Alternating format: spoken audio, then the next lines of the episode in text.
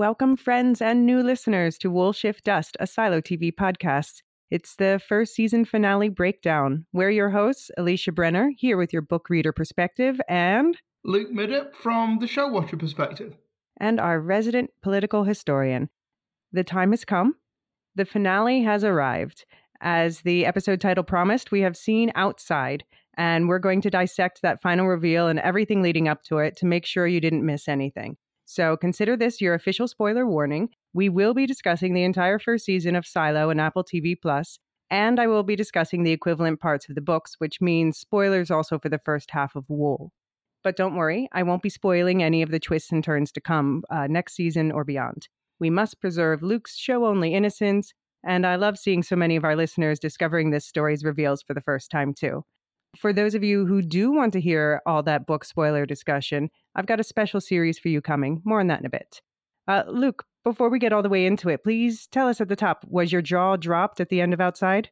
I was feeling very vindicated. Multiple silos, baby, multiple silos. I've been going on about this since episode four, I think, at least. So You were uh, right. my, it wasn't really my jaw on the floor, it was more my fist pumping the air. Because who doesn't like to be right? And before we go any further, Elysia, I'm just going to need you to close your eyes, turn around, and stick your fingers in your ears. Uh, you know. oh, yeah, I'm totally doing that. yeah. so yeah, I really enjoyed it. I thought it was a I thought it was a really um good episode. I thought it struck an almost perfect balance in terms of what it revealed and what it didn't reveal and where we're going to go for next season. So it gave you just the right amount of information that you felt like, yes, this season had come to a close, but it left enough questions open that I really want to see season two now. Okay. Okay. Yeah, this was really an episode where everything came together. Um, though for each reveal, I did kind of wish that they went just like one little step further. Yeah, but I mean, always, always leave them wanting more. But now I'm I'm going to be biting my tongue a little bit more than I hope to by the end of the first season. Okay, okay, interesting. Um, but we did get to see most of the early mysteries come together, and we finally found out why Bernard and I are both so obsessed with heat tape. Yes, like that had been like a little throwaway, almost a running gag throughout Right. the entire season, and actually, it turns out to be absolutely pivotal. I love the way they did that, and I love, I love Walker's line. It doesn't make sense unless it does. Yeah, exactly. yeah, I, and for anyone who's still wondering, there were a couple times this season when I referred to a clue non-book readers weren't picking up on, and yeah, that's what I was talking about the heat tape. Yeah, no, that got totally over my head. Yeah, but I definitely, uh, when I first read the book, I didn't predict that it was going to be the linchpin of the first half. So, um, th- and they were even more subtle about it in the show. Ma- Maybe too subtle for some people, actually. But don't worry, we'll make sure that it all makes sense by the end of this episode. Yeah, Now, I said, uh, I said that I made nine predictions that I would revisit after the finale aired and let you guys know which I got right and which I got wrong and which I couldn't talk about yet. So, you ready for my report card? Go on. So the extra prediction that I'd added, I already kind of decided last week it probably wasn't true, but it was the Carla Meadows theory. So we met Carla this episode, and it's somebody else entirely. Wrong. Fine. Moving on. Um, yeah, we'll talk about it because I, I liked how it turned out with Carla. Yeah, Uh, and then, okay, so of the eight main predictions, though, I got three and a half right, two wrong, and there are two and a half predictions that I can't read out yet, and I'm rolling over to next season. okay. So, going through my predictions in the order that I expected them to occur, I was wrong about. I thought that Juliet will get down to the digger room, go into the water, and spot the door. And I'm really surprised that we didn't get anything about the door in the finale. There was a shot of Juliet in the water from the trailers that we never saw this season, and I thought maybe we'd get that this episode. Plus, Rebecca Ferguson said something enigmatic at, I think it was like the Mission Impossible premiere or something. Uh, anyway, she said the finale would be wetter. But Hugh Howey, he popped into the Wires from the Deep Discord and said that she was talking about next season. So I don't know, maybe they removed that scene or, um, yeah, moved it, and maybe that scene now takes place more in the way it does, like the book, like I was expecting, uh, rather than the way I thought it would in the finale. So we'll see. Um, I think we all agree the finale could have had more scenes and been longer, though, right? Yeah, I mean, I th- I think I think actually that's been a I'm not going to say a problem, but I think that's been an issue with a lot of episodes this season. They've been sort of 50 minutes, 48 minutes, 45 minutes, and they really could stand to be an hour. Yeah. Um, we're, we're greedy fans. yeah. Um, so hopefully now that season one has been something of a success, Apple will just let them have like that extra 10 minutes. Yeah. Hopefully. Fingers crossed. Um, all right. So my next prediction, I got right. I said that Juliet would be arrested down in the down deep and brought up top and sent out to clean. Um, so yeah, my next prediction I got wrong. I thought she would wind up in a cell next to Lucas and they'd have a moment. Uh, we're going to talk about this one more in a minute because book readers are a bit bummed we didn't get this specific jailhouse scene. And yeah, there's another prediction I can't talk about. It's I predicted for early season two now. I was right that when Juliet goes out to clean, she doesn't clean. She's been given extra time because she's helped someone, probably Walker, figure out that they were using tape and other parts for the suits designed to fall apart and let the people die. Um, and I was right that instead of cleaning, Juliet walks over the hill. The greenery scene glitches out, and she sees the wasteland dotted with other silos with scattered bodies. It's hard to see the bodies in the wide shot, but people have zoomed in and they can find some. And Hugh Howey, the author of the books and one of the producers of the show, he assures us that they should absolutely be seeing scattered bodies around. And there seemed to be a city on on the horizon as well. Yeah. Yes, there does. Um, yeah. So that's a slight book difference is that actually you can see from within their silo, they can see the towers of that city in the distance out the wall screen. Uh, but here it's hidden from that direct view, so she only sees it when she goes up top. Oh, okay. Because yeah, the, all the silos are in like a little bowl. There's like a there's like Yeah. a, a lip to them. Yeah. Yeah, maybe that's why they changed it, just to yeah view angles. I don't know.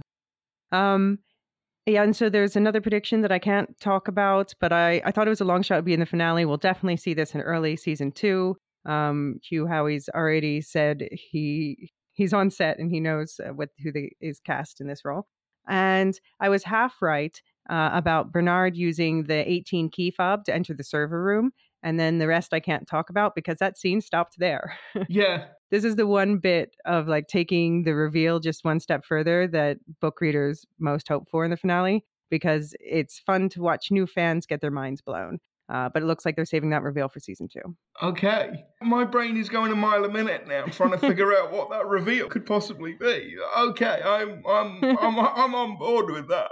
I hope that's like the first shot of episode one of season two is look seeing what Bernard is looking at. Yeah, to be, I mean, I wonder because um, the fact that they didn't reveal it now, I wonder if they're going to hold it back more. I don't know. I don't know. But at least some of those things that I couldn't say, it, most of those will be like early in season two. So Okay. yeah. So okay, so about the Lucas scene I mentioned in the books, it's not Dr. Nichols who comes to visit Juliet before her cleaning. It's Lucas. Uh, so by that point in the book, we've only seen Lucas on his stargazing dates with Juliet, and then when Juliet's running down to IT to see Scotty, a book-only character I've talked about in previous episodes, uh, who helped her hack into the book version of the hard drive. Uh, well, she's rushing down there. She rushes past Lucas, who's on the stairs walking up, and the next time he sees her after that is um, after she's been arrested the second time and is being sent out to clean. So, because in the book, she's being sent out rather than Bernard claiming she asked to go. And um, Lucas hasn't had any conversations with Bernard yet at this point in the book, so he's he's a free man. And this is a scene where many readers, me, started to love poor puppy dog Lucas. So uh, Juliet's in jail in the mids, and she hears she's got a visitor. And when Lucas appeared on the other side of the bars, the dam that held back all her emotions nearly broke. She felt her neck constrict, her jaws ache from fighting the sobs, the emptiness in her chest nearly puncture and burst. He grabbed the bars and leaned his head against them, his temples touching the smooth steel, a sad smile on his face. Hey, he said. Juliet barely recognized him. She was used to seeing him in the dark, had been in a hurry when they'd bumped into each other on the stairs. He was a striking man, his eyes older than his face, his light brown hair slicked back with sweat from what she assumed was a hurried walk down. You didn't need to come, she said, speaking softly and slowly to keep from crying. What really saddened her was someone seeing her like this, someone she was beginning to realize she cared about. The indignity was too much. We're fighting this, he said. Your friends are collecting signatures. Don't give up. She shook her head. It won't work, she told him. Please don't get your hopes up. She walked to the bars and wrapped her hands a few inches below his. You don't even know me. I know this is rat shit. He turned away, a tear streaking down his cheek. Another cleaning, he croaked. Why? It's what they want, Juliet said. There's no stopping them. Lucas's hand slid down the bars and wrapped around hers. Juliet couldn't free them to wipe her cheeks. She tried to dip her head to use her shoulder. I was coming up to see you that day. Lucas shook his head and took a deep breath. I was I was coming to ask you out. Don't, she said. Lucas, don't do this. I told my mom about you. Oh, for God's sakes, Lucas. This can't happen, he said. He shook his head. it, it can't. You can't go. When he looked back up, Juliet saw that there was more fear in his eyes than even she felt. She wiggled one hand free and peeled his other one off. She pushed them away. You need to let this go, she said. I'm sorry. Just find someone. Don't end up like me. Don't wait. I thought I had found someone, he said plaintively. Juliet turned to hide her face. Go, she whispered. She stood still, feeling his presence on the other side of the bars, this boy who knew about stars but nothing about her, and she waited, listening to him sob while she cried quietly to herself, until she finally heard his feet shuffle across the floor, his sad gait carrying him away. Sorry, I've got something in my eye. um, oh. Yeah, so you can see why book readers were like, oh man, we didn't get that scene. no. And like, Lucas in the show, I think, is a much more ambivalent character about. Yeah. I don't think like his feelings for Juliet aren't that well developed in the show. They might they might get there, but I don't. I think there's a good reason that scene was cut because I don't think the character in the TV show had quite gotten to that point. I think if you tried to show that on screen at this this point in that character's development, it would have come across as as a bit melodramatic, a bit overblown. I guess. Yeah, but what did happen in the show that didn't happen in the books was that attempt to kiss her in the cafeteria. So I, it feels like they swapped this scene for that kiss attempt to try to establish some, you know, uh, to show us that Lucas really wanted to see if there was something with her. Yeah. Well, he's got 10 years in the mines to think about it, apparently. Yeah, I'm sure. Yeah. Well, okay. Now that we've addressed the Lucas not in the room of it all, let's get into let's get into everything that was in this episode. Uh, okay, a little quick housekeeping first, though. I just wanted to acknowledge that uh, there have been some negative reviews and people who have contacted me on social media complaining that the episodes were coming out too late. And um, anyone joining the podcast now, of course, wouldn't have noticed. But for the people I disappointed the last couple of weeks by not being able to get the episode out until the day the new uh, TV show dropped, I just wanted to offer my apologies and also a little insight. Um, just to give you an idea, an episode of this podcast takes me about three full days of work to produce. That's because, as you've noticed by our run times, our analysis tends to be very thorough and detailed, which requires a lot of prep. And of course, there's recording time and all of the interactions with the community, collecting feedback. Uh, you know, if you don't edit audio yourself, you probably don't realize what a lengthy process that is. So I'm getting faster as I pick up practice, but that alone takes me at least a full day to do. And since I'm not bringing in any money with this podcast yet, I'm spending my weekends and evenings on this and, you know, sacrificing sleep and social time. So all that's just to say, I really appreciate those of you who have been supportive and understanding um, when it takes me a little longer to get these out. I'm really hoping to change that going forward because, yes, there will be a going forward.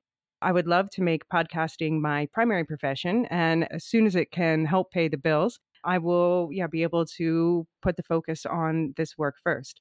Doing this, getting to dig into my favorite stories with all of you, unpack all of the clues to the mysteries, discuss what these stories teach us about what it means to be human. This podcast and the amazing community that has developed around it has genuinely given me a new lease on life. So, yeah, hell yeah, I want to do more.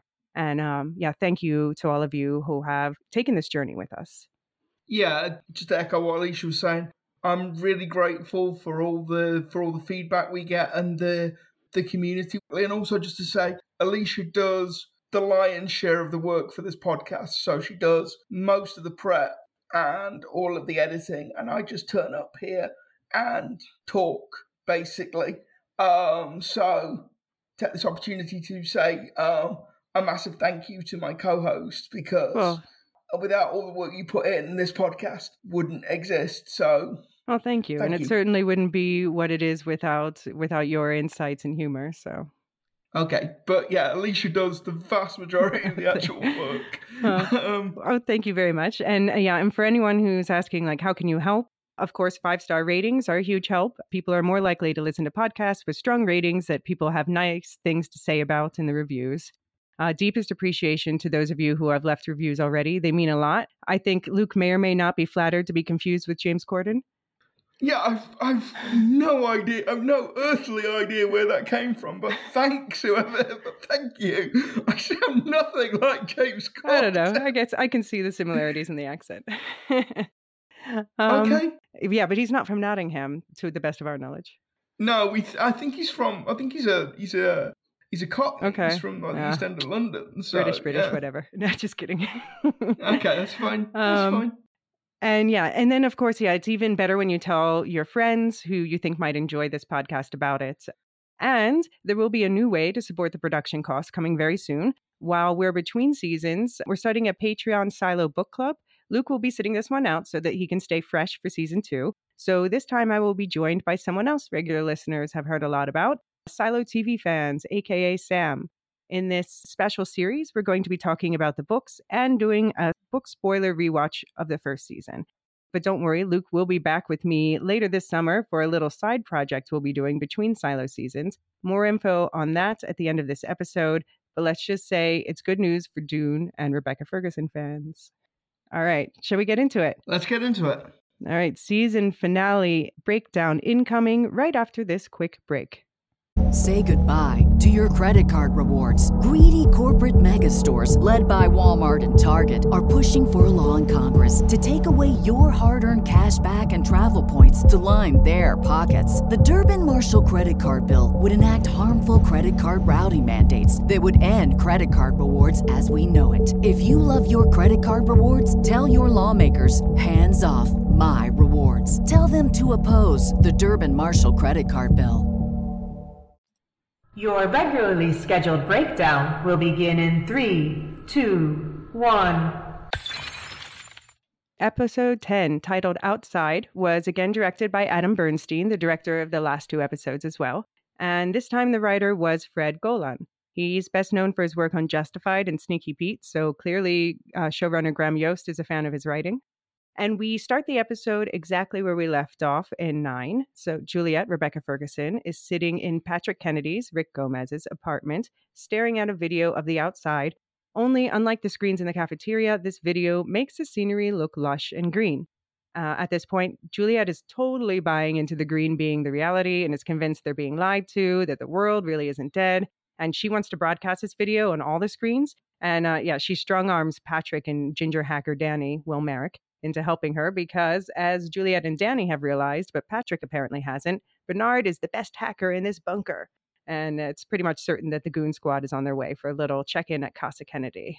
And yeah, I love this because Patrick Kennedy has gone back from last episode where we thought, oh, he's he's kind of you know hard guy with a heart of gold to oh, I'm put upon Yeah. Patrick Kennedy. Can you just give me can you just give me the watch and leave me alone? I mean, me he is alone? a little bit put upon. Yeah, he is a little bit put upon. Yes. yeah, so Danny tells him that there's a signal booster every 30 levels, and Juliet asks for the lowest one nearest to mechanical, which is 126. But how to get there without being seen? Return of recycling. Um, Luke, were you surprised to see the recycling chute play such a big role in the finale, or glad? I wasn't that surprised because I thought I thought ever since they introduced it a couple of episodes back that, that, that there's got to be there's got to be a payoff for that because as I've said before in previous episodes, the show has been very good at planting and payoff. So I thought we'd come across it again, and it it does make sense as a way of getting from one part of the silo to the other without being seen. Um, I thought the scene was was really well done because they managed to get quite a bit of tension out of it, Mm-hmm. even though you know, even though you know that in order for the rest of the episode to happen, Jules has got to survive this Right.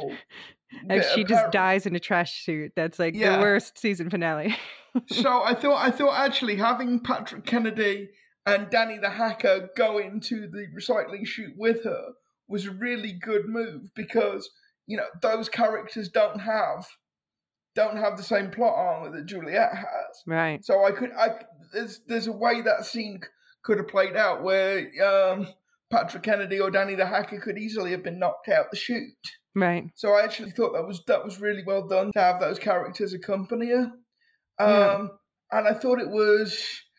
I like the fact that the um, the deputy, before she started throwing things down the chute, sort of did give Juliet a way out, did give her the opportunity to leave, because I thought that was like really emblematic of how much the deputies don't like what Sims is asking them to do.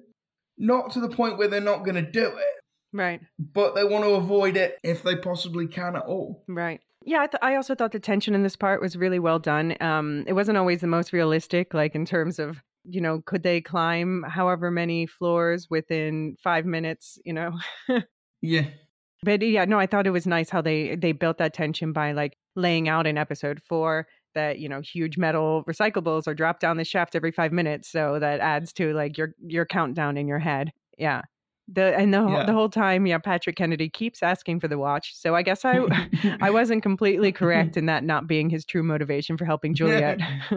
It's at least sort of 50% of his motivation. yeah, though I'd say after this episode, she kind of owes it to him. She does kind of, yeah. Um, so meanwhile, in the janitor's closet, Bernard, Tim Robbins, and Sims Common oversee what looks like the full staff working extra shifts to find Juliet and that hard drive. And then a message arrives. It's from Jean, uh, the pact student of Paul Billings, who gave him some intel during the search of Juliet's apartment last week. She's writing to snitch to Bernard about his visit, saying only that he requested entry to the apartment and was denied. Um, now, do you blame Jean at all for this? No, not really. I mean, it takes it takes like a an unusual act of courage to defy um, Bernard and Sims at this point because they have made it like amply clear. You know, they've got the jackbooted raiders charging around all over the silo, so they've made it amply clear just how seriously they take finding Juliet or anything to do with Juliet. So no, it, it didn't surprise me that Gloria um, did this. That she ratted out Billings, and it's it's not like she told Sims any more than the minimum amount Right. she needed to tell him not to get in trouble. Yeah, no, yeah, I don't blame her either because like a bunch of other people saw her talking to Billings, and unlike Sims, she realizes that that means it's going to get back to Bernard, so it might as well come from her. Yeah, Yeah, and she didn't say anything about like what she told him about Juliet not leaving a note.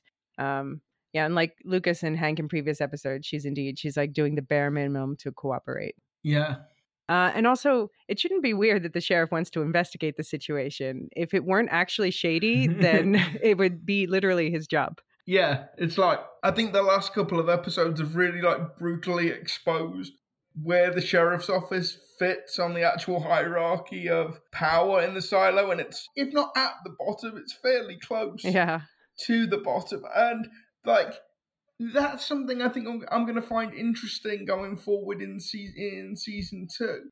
Is that like the the sort of the secret power structure of the silo has by necessity and sort of out of desperation come much more into public view. You know, you've had the you've had like two episodes at least of raiders just charging all over the place um, looking for Juliet. You've had the pact trampled on in numerous ways. You've had the, the sheriff's office humiliated. Um, so I wonder to what extent Bernard and Sims can put a facade of normality back together, or is this going to be the new normal going forward? Is judicial going to be much more visible, much more public? And if Yeah. it is, what does that say about how do the people of the silo react to that? Well, yeah, and of course, something unprecedented happens at the end of the episode. So how is that going to play into all that? Exactly. Um, yeah, but if, about Jean, like Billings, he he you know, Sims tells him that she tattled on him, but he doesn't know that she left stuff out. Do you think this is going to affect how he treats her next time he sees her? Oh, definitely.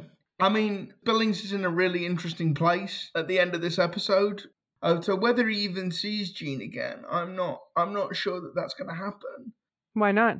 I mean, he's a sheriff and she's uh, on the judicial raiders. Yeah, I, yeah, I guess. But if I were looking at this from Bernard's point of view, I would be trying to. I'd be desperately trying to lower the profile of the Raiders and judicial in general because they've gotten way too public Right. in the last couple of episodes. So I'd be trying. If I'm mayor, I'm trying to put the sheriff's office front and center, and I'm trying to make, I'm trying to make Billings the sort of much more public face of law enforcement for a while. So I think, I mean, if Bernard gets the opportunity, I think that the role of judicial is going to be much more behind the scenes if he can get away with I it. I think uh, if he gets the opportunity is the keyword there.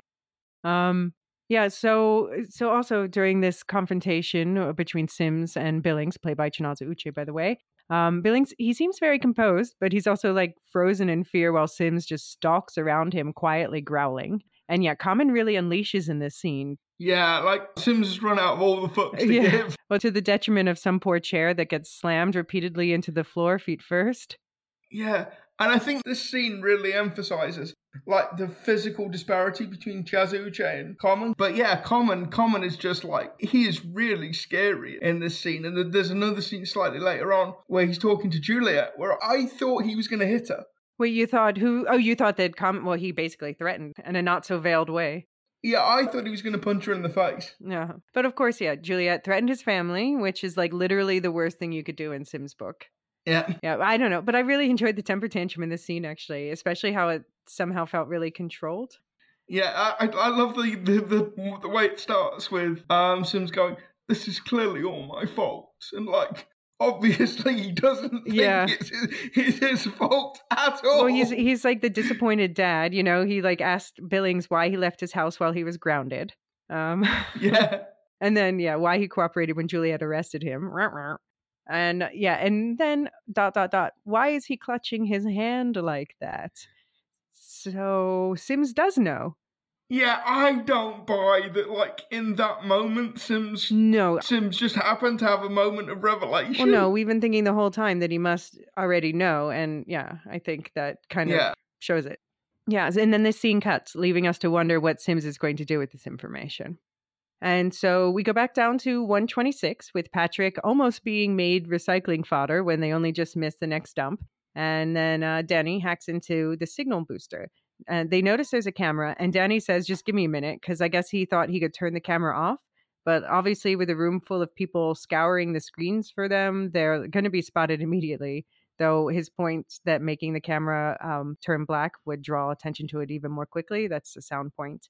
In any case, the janitors find them, but it's going to take time for the raiders to get there. Sims says Deputy Karen's Angela Yo is five minutes away, but Jules doesn't know how much time they'll have, so she just smashes the camera. Um, do you think that was an FU smash, or like, there's no point pretending to hide where they are now? Yeah, no, I think it was just. I think it was just an fu smash. I think it was just a. I'm really wired with adrenaline, and I I need to hit Yeah. something kind of smash. Fair, fair. She's smashed quite a few cameras around this island now. Yeah. um, and then Diego Obvious, uh, Aki, Aki Kotabe, pipes up to make sure we always know what's going on. Oh shit, he says, they're linking the screens.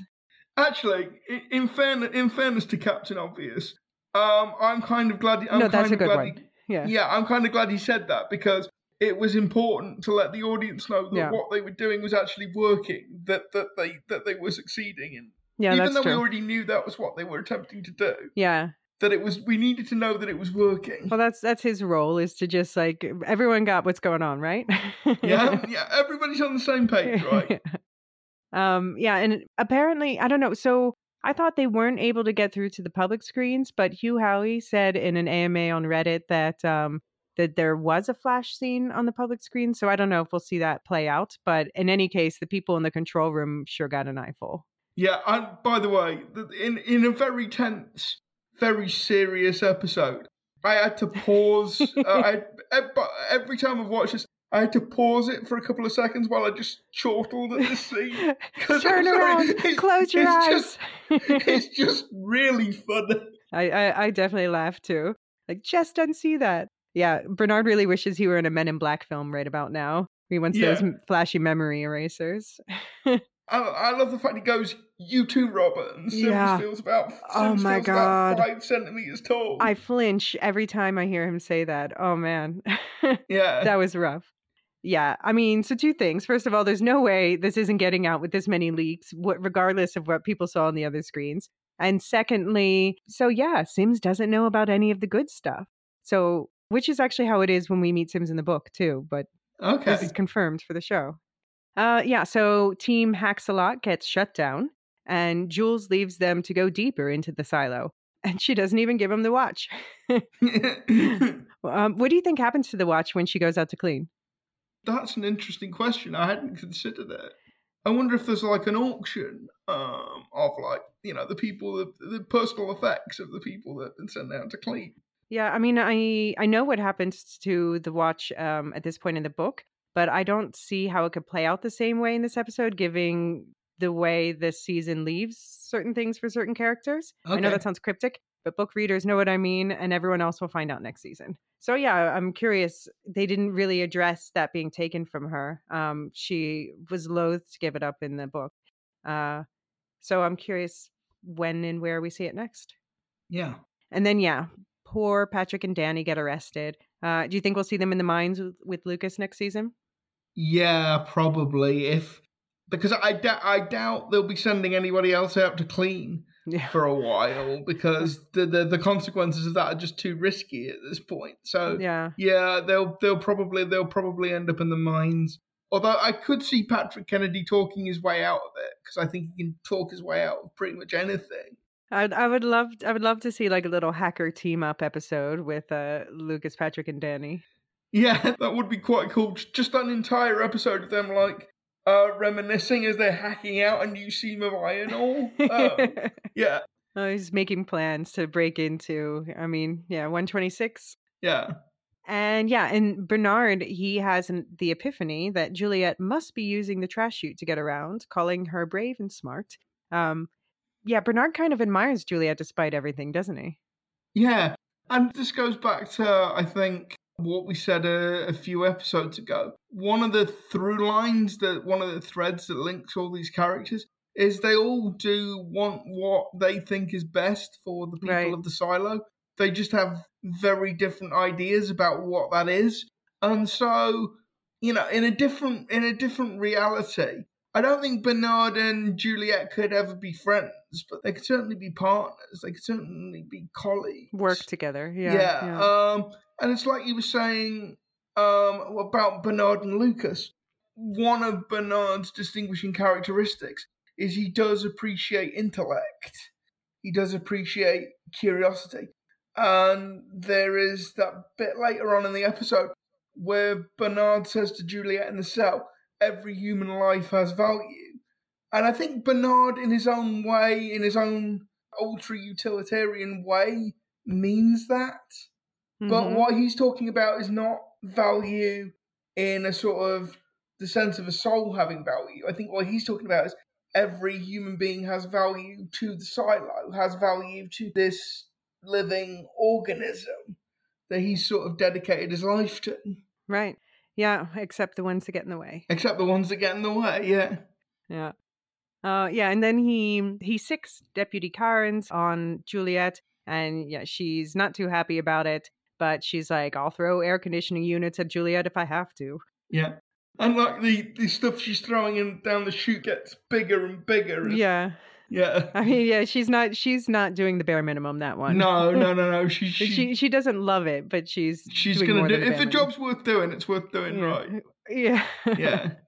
And then, yeah, Juliet shows off those calcium supplements she must have been taking growing up again because she drops onto the pile of pointy metal objects at the bottom of the chute with just enough time for the scavengers to haul her out before the AC unit hits. Um, now, Juliet looks pretty beat up after this, but are you surprised she wasn't more beaten up? Well, I think she she breaks she breaks her arm. I think that's the that's the the worst. Is it I broken? Because we don't see that later. We I- don't see it broken. I mean, she looks very bruised. Yeah, she's it- very bruised. It, I think when we see her in the down deep, she's got one arm tied in a sling. Um, yeah, but, but- when we see her, like she's cuffed after that, and Yeah, seems fine. Yeah. So yeah, I'm not quite sure what happened there. I think that arm must have miraculously healed. She's just a very durable character. Yeah, very She's- very durable. at least And- consistently so. Yeah, and I, I did think the um the scene where she sort of drops onto that pile of scrap, and um they they have enough time to pull her away before the AC unit lands. It's like Right. okay, I'm going to accept that because it, it needs to happen in order for more important for us to get to more Yeah. important stuff. But I'm really not sure you would have had time to do that.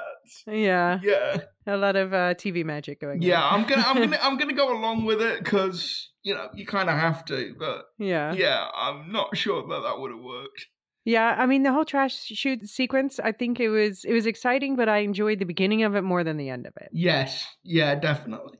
Uh, okay, so then um so Shirley, Remmie Milner, she takes uh, Juliet to Martha Walker, Harriet Walter, to heal up, and Hank, Billy Postle Dwight. Dwight. Postlethwaite. I was so close. So close. um, he's there. Thr- he's there fretting, saying she shouldn't have brought her here. He would have figured something else out. He doesn't know what, but he would have figured something out. And then Knox shows up, and I'm like, "Oh, mechanical family reunion times!" But no, he crushes my hopes. He's there to report that he's given Judicial Juliet's location, and they're um, arriving to collect her. So better to give her up than let Judicial tear apart all of and everyone in Mechanical, he says. Uh, what do you think of this move by Knox? Yeah, I'm I'm sort of with Knox on this. Yeah. Like you're not going to be able to hide her because the raiders know she's somewhere in mechanical. They are just going to tear the place apart until they find her. So yeah, unfortunately, I'm with Foxy Noxy hmm. on this one. He's not. He's not so foxy for me this week. yeah, week. it, it, it, it kind of had to happen. And in fairness, Juliet doesn't hold doesn't hold it against him, which is nice of her to be honest. yeah, yeah. But it's actually it's kind of similar to the book version, but it's funny to me because in the book version of the second arrest, um, well, I'll let you see for yourself. Just to clarify, one book show difference. In the book, Juliet was officially released after her first arrest and sent back down to mechanical. Uh, but then Bernard figures out what she knows and what's on that hard drive, and dot dot dot. She passed through Mechanical's entrance hall and saw Knox talking to Deputy Hank. The way they turned and stared, she knew they were talking about her. Juliet's stomach sank. Her first thought was of her father, and then Peter, which is Paul in the show. Who else could they take away from her that she might care about? They wouldn't know to contact her about Lucas, whatever he was to her. She made a swift turn and headed their direction. Even as the two of them moved to intercept her, the looks on their faces confirmed her every fear. Something awful had happened. Juliet barely noticed Hank reaching for his cuffs. I'm sorry, Jules, he said as they got close. What happened? Juliet asked. Dad? Hank's brow wrinkled in confusion. Knox was shaking his head and chewing on his beard. He studied the deputy like he might eat the man. Knox, what's going on? Jules, I- I'm sorry. He shook his head. He seemed to want to say more, but was powerless to do so. Juliet felt Hank reaching for her arm. You are under arrest for grave crimes against the silo. He recited the lines like they were from a sad poem. The steel clicked around her wrist. You will be judged and sentenced according to the pact. Juliet looked up at Knox. What is this? she asked. Was she really being arrested again? If you are found guilty, you will be given a chance at honor. What do you want me to do? Knox whispered, his vast muscles twitching beneath his coveralls. He wrung his hands together, watching the second metal band clack around her other wrist, her two hands shackled together now. The large head of mechanical seemed to be contemplating violence, or worse. Easy, Knox, Juliet said. She shook her head at him. The thought of more people getting hurt because of her was too much to bear. Should humanity banish you from this world? Hank continued to recite, his voice cracking, his eyes wet with shame. Let it go, Juliet told Knox. She looked past him to where more workers were coming off second shift, stopping to see the spectacle of their prodigal daughter being put in cuffs. In that banishment, you may find your sins scrubbed, scrubbed away, Hank concluded. He looked up at her, one hand gripping the chain between her wrists, tears streaking down his face. I'm sorry, he said. Juliet nodded to him. She set her teeth and nodded at Knox as well. It's all right, she said. She kept bobbing her head. It's all right, Knox. Let it go. So, which version of the arrest do you like better? I've got to say, I, li- I like I like the book version better, but it clearly wouldn't have worked in the TV show because of all the No, cumulative fit. changes. That it doesn't Right. fit the episode. Yeah, but it did. I mean, I know a lot of book readers are complaining about Lucas's story going off track, but I'm actually in- intrigued thinking about what they might be doing with the Lucas story. The show version of the arrest, though, felt like character assassination to Knox for me. A little bit, yeah. Although I think I think Knox probably was right to put the greater good of Mechanical ahead of Juliet because the the Raiders would have found her sooner or later. Do you think he has a season two redemption arc coming? Quite possibly, quite possibly. I certainly don't think we've seen the end of Knox or No. Or Shirley or or Hank or Mechanical in general. So No. we're certainly going to pick up that thread of the story. Yeah, no, I'm I'm I'm thinking he'll get his redemption arc, but I also mentally fist bumped Shirley when she called him an asshole. She's got to go back up to the control room to give him more of the silent treatment. Yeah, exactly. But yeah, um, he does give Juliet a minute to talk with Walker before they take her. And we don't get to see everything that she tells her then, but uh, we can presume that it was yet another inside info dump, somewhat similar to what Lucas got. but then, yeah, Sims comes storming in on a warpath, trying to kick Martha out of her workshop until Bernard swoops in to play nice cop for a second in response to Juliet's pleas that Martha can't leave because of her agoraphobia. She hasn't left this apartment in 25 years, so now we have an exact number. That was a weirdly human moment from Bernard. Yeah. Um, because he could have just like he could have just commanded like two raiders to pick her up and throw her out the workshop, but he didn't. But who who would that have helped? It would have just made everything worse, right? Yeah, it's it's true, but yeah, it was just like I think this is this is the nice thing about Bernard. He is definitely the villain, Mm-hmm. and he's even though he thinks he's a good guy, he clearly isn't. Mhm. But he just has he just has these odd moments that means he isn't a caricature. Right. You know that that make him believable as a fully rounded human being with with you know the ability to to show kindness, with the ability to appreciate Lucas's patience and intellect. I think Bernard is really well written because it would be so easy to make him like a complete mustache twirling cliche. Right. And between the way he's written and Tim Robbins' performance, they just stay the right side of that line. Yeah. Yeah. It's, it's really well done. Yeah, Hugh Howey said in that AMA I mentioned that if he had had the say of how Bernard was played throughout the season, he would have had him more mustache twirly just because he feels like that makes it more interesting when you realize later that he's he does have the good of the silo in mind. He is trying to, you know, save their society. He's he's a, you know, everyone talks about Thanos. I think he's a Thanos villain, you know. Yeah, he's a complicated guy. Yeah, guy. you can kind of see his point. Yeah. Yeah. Um, yeah, but Bernard, he does send Walker to time out in the corner.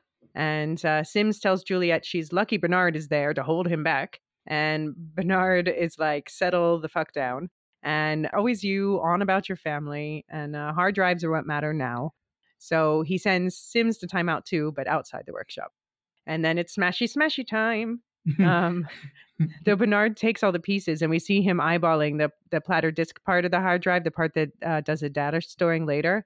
It kind of seems certain that we'll see that disk again, don't you think? yeah, so the hard the hard drive may be destroyed, but the information on it probably I mean, isn't. That yeah, the disk looks pretty damaged. So I, you know, I've seen tech people saying like that would be really difficult to restore. But I believe in TV magic, and I believe it can be repaired. I also believe in Bernard's IT skills, you know. Yeah, He's not the head of he's not the head of IT for nothing. maybe he he has some IT prisoners who maybe can help. Um, I thought Common's performance in this scene was like Sims is an intense character, but Common takes it to a whole other level. He's literally there thumping his chest Yeah, at um at Juliet. Do you know what I do? yeah. Do you know what I? He's a And, lion. Yeah, and I'm like, I I wonder because I wonder this often with scenes like that. Like when the director yells cut, does the actor have to like go and stand in the corner for a minute and just Just like compose, Yeah. just decompress? because it's also i mean it's also funny because when you see interviews with common he seems like the most chill like easy-go-lucky guy you know yeah, yeah but I I really did think he was gonna hit Jules. Yeah i mean and in a way i kind of understand it but also like you see like bernard's from his perspective he's like okay just you know your temper is making this whole situation worse get outside Yeah, And yeah, before Bernard smashes the hard drive, he also says, uh, he says to Jules, if you had been able to do what you wanted to do, you would have killed everyone in the silo. What do you think he meant by that? And killed everyone like how or why? I mean, there's two ways of interpreting that. The first is if you show everybody it's all right outside, the- Mhm. the world is nice and green. People are going to want to leave the silo. Right. And from what we see at the end of the episode, it looks like that would kill people eventually. Right. It wouldn't kill people straight away. Well, if they go outside without suits, then it would. Yeah. then it would kill them very quickly, actually. Um, the other way to take that is if there are these multiple silos, maybe there's like, um, you know, maybe there's like a boss above Bernard, like I've been saying for the last few episodes, and if if there is a rebellion within the silo or if people too many people become aware of the truth then maybe like that overlord that like silo central steps in and like wipes everybody in that particular silo out. Yeah. Okay. Um, so I think you can read it that way. I think it's got to be one of those two. right. So outside threat or inside threat that goes outside and dies. Yes. Yeah. Okay. Um, so Bernard offers Juliet a deal. And he says if she goes along with the whole asking to go outside thing, he'll leave her friends in mechanical alone and he'll show her how George really died. And then yeah, she she's perp walked out of mechanical and she sees the dent in the fans at the bottom where George's body landed, like, oh, gut punch. But yeah, a little girl smiles at her, and so that was like restorative. And a lot of people, they're they're a lot of people are commenting about how they lingered on her spilling her canteen water when she tried to drink. And I'm not sure if that's supposed to remind us of like the injustice for Jahns and Marnes, or just show show us that Juliet isn't used to being a prisoner. Do you have any thoughts? I thought it was just a. I don't know whether this was intention or whether this is just something I've completely read into it. I thought there was a lot of Christian allegory in Okay. Yeah. the way it was done. I thought it was very it was very evocative of sort of Christ carrying the cross Okay. kind of thing. Um, with Sims and Bernard as the Romans. Um, Okay. I have no idea whether that was supposed to be in there or whether that was just what went through my head.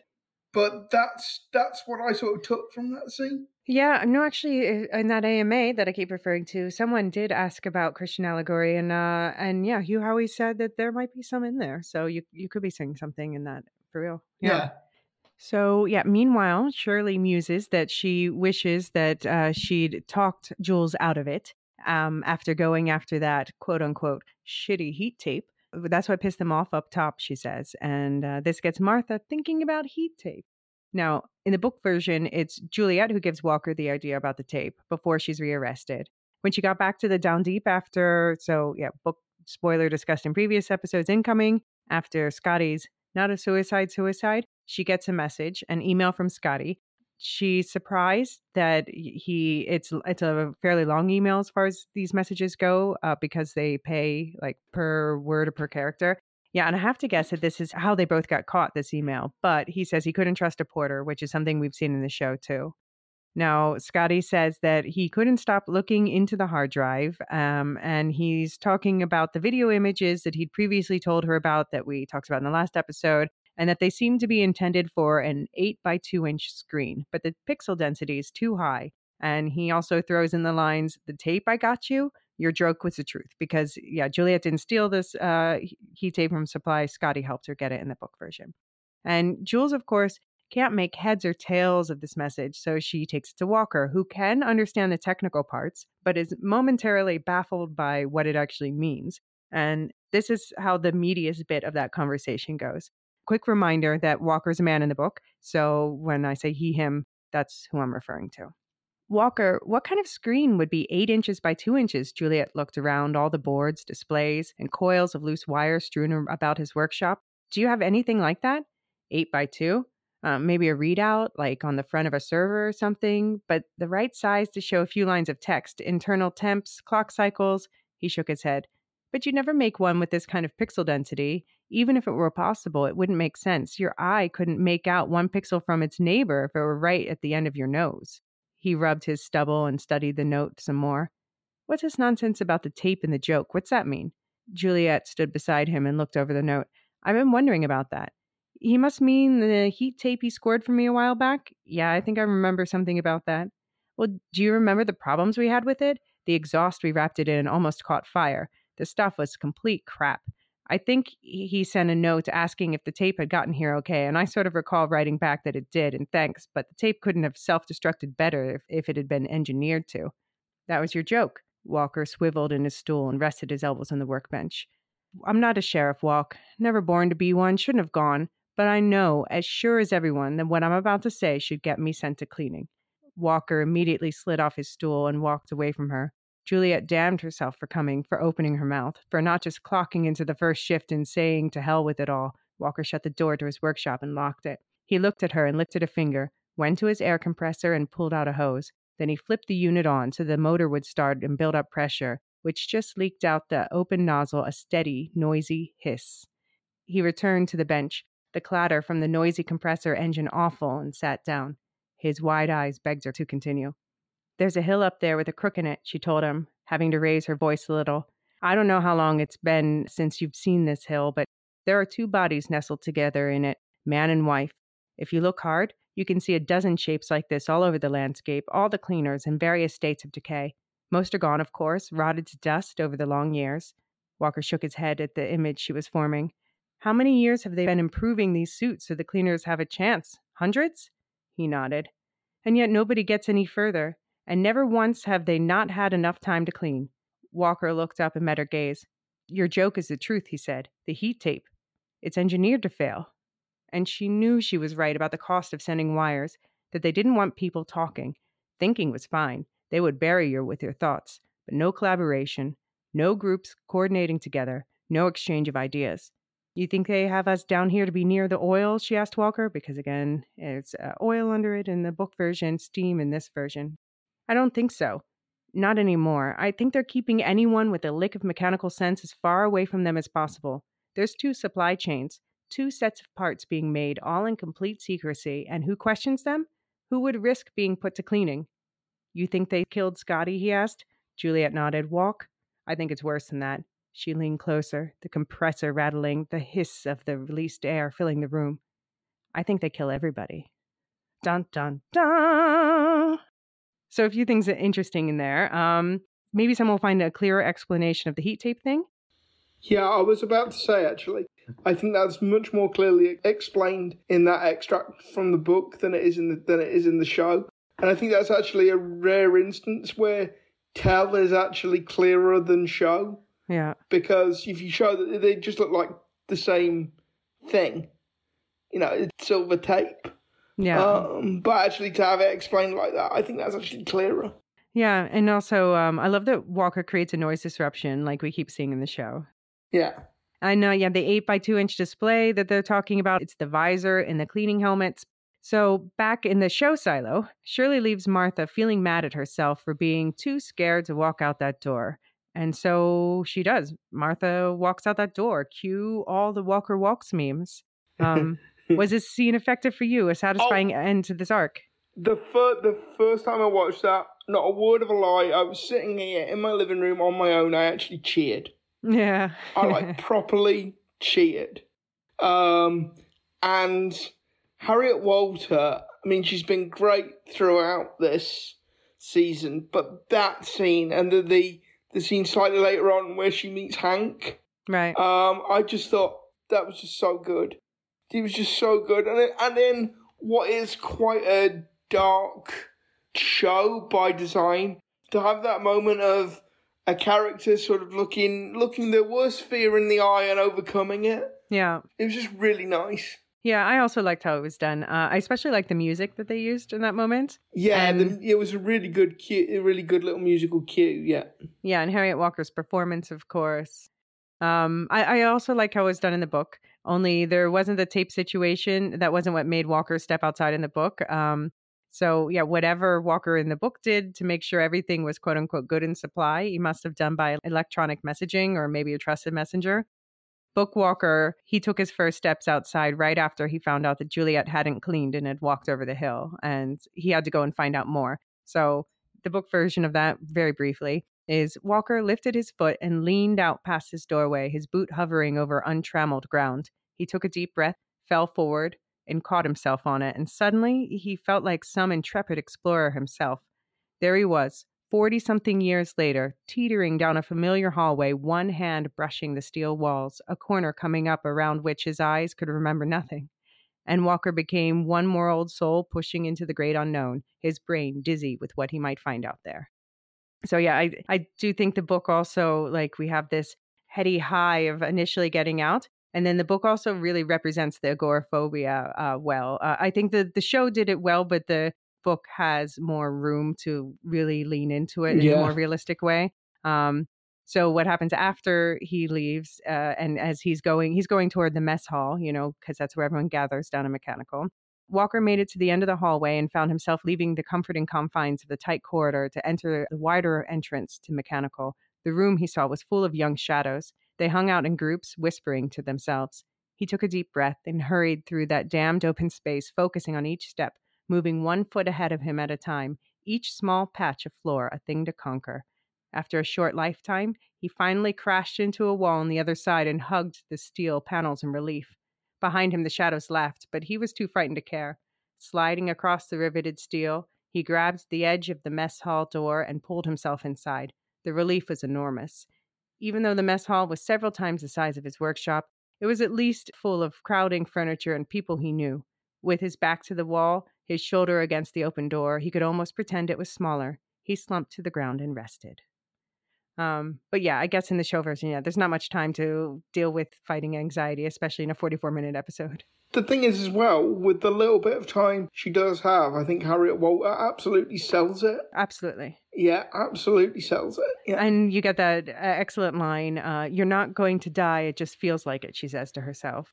Yeah. And they blur the image so that we feel Martha's disorientation. Yeah, and yeah, I just like I say, I actually I actually cheered. It actually made me sit up and punch the air that, that she managed to do that. And I think that just goes to show like just how just how into the show I was in that moment. Because right. there's not many shows on TV that will get me to react that way. So yeah. Yeah. Yeah, no, and I, I think it is an improvement that the show did to give her like a good reason why someone in supply would help her swap out the tape. Yes, that that does make sense. So that's the payoff of the Carla mystery. Are you happy with the resolution to this mystery? I quite like the idea that, that it was Carla Meadows, but Yeah. but yes, in the context of the plot, it made sense right. because, like you say, it would have to have been somebody. It would have to have been somebody very close to Walker to take that risk. Right. But on the other hand, it couldn't have been somebody we knew well because that might have given the game away. yeah. And hey, Carla has dogs, more pets. Yeah, she does. I think she has. She has a couple of dogs, doesn't Yeah, she? Yeah, it sounded like it. Yeah. yeah. Um, and yeah, she seems surprised to see Martha, but like not that surprised to see Martha. Do you think she knows she shut herself in for 25 years? I sort of got in my head what had happened is people had noticed her coming, like from mechanical, and maybe somebody had sent a porter ahead. Maybe somebody had worked out the direction she was walking in and sent a porter ahead to let Carla know that she was coming. Yeah. Because yeah, she she didn't seem surprised, and you would think she'd have every reason to be surprised if this person just turned back up on her doorstep After 25 years, yeah. after twenty five years. Yeah. Uh, I don't know. I'm kind of doubting that because also I don't know that they trust the Porters. But yeah, I don't, I'm hoping that we find out next season why they broke up. Because I don't believe it's it's not because she chews with her mouth open. I'm gonna say we already know she chews with her mouth open. um, yeah, and then we get uh, Carla delivers my favorite line of the episode. Is this about that fucking heat tape? because I said on Twitter, yes, the whole season has kind of been about that fucking heat tape, Carla. yeah, yeah. Um, but she's not a big fan of Bernard, so bonus points for Carla. And um, presumably that, along with her love of Martha and anger at the injustice of it all, that's presumably what gets her to agree with swapping the heat tape out. The shitty heat tape that's been made for the suits, that's designed to fail, will be replaced with the good heat tape from Mechanical that's made to last. And Juliet will be the first cleaner whose suit is actually properly sealed. I mean, I was wondering as well whether Carla had seen had seen the transmission, you know, of outside from earlier on, and maybe that maybe that swayed her into helping. I don't know. You think she would have said something, but uh, who knows? Yeah, I think it's, yeah, it's unclear who actually saw that. yeah, it- yeah. That's something I hope they address in like the first episode of next season. Was it just the janitors? Was it just the people in that control room, or what? Well, Hugh Howey said in the AMA that they saw a flash outside of the room. So I don't know. Okay. Um, yeah, and uh, back on the stairs, Bernard says it's break time for the perp walk uh, because he's going to give her a tour of the janitor's closet. And as we go in, by the way, we see that the reels that think story might be film canisters. They're actually spools of wire, which makes more sense, but film canisters would have been cool. Um, and the janitorial staff gets their second shock of the day when the ex sheriff fugitive walks in with Bernard. Uh, but they're not surprised at all about what's on the tape they're about to show her. And just as I thought George reveals were over, Ferdinand Kingsley is back to deliver one last heartbreak. He actually really did commit suicide. He was certain that Trumbull was going to try to torture information out of him, and he didn't want to put Juliet or the information he had at risk. Um, now, in the list of sad George scenes, where does this one rank for you? Oh, it was.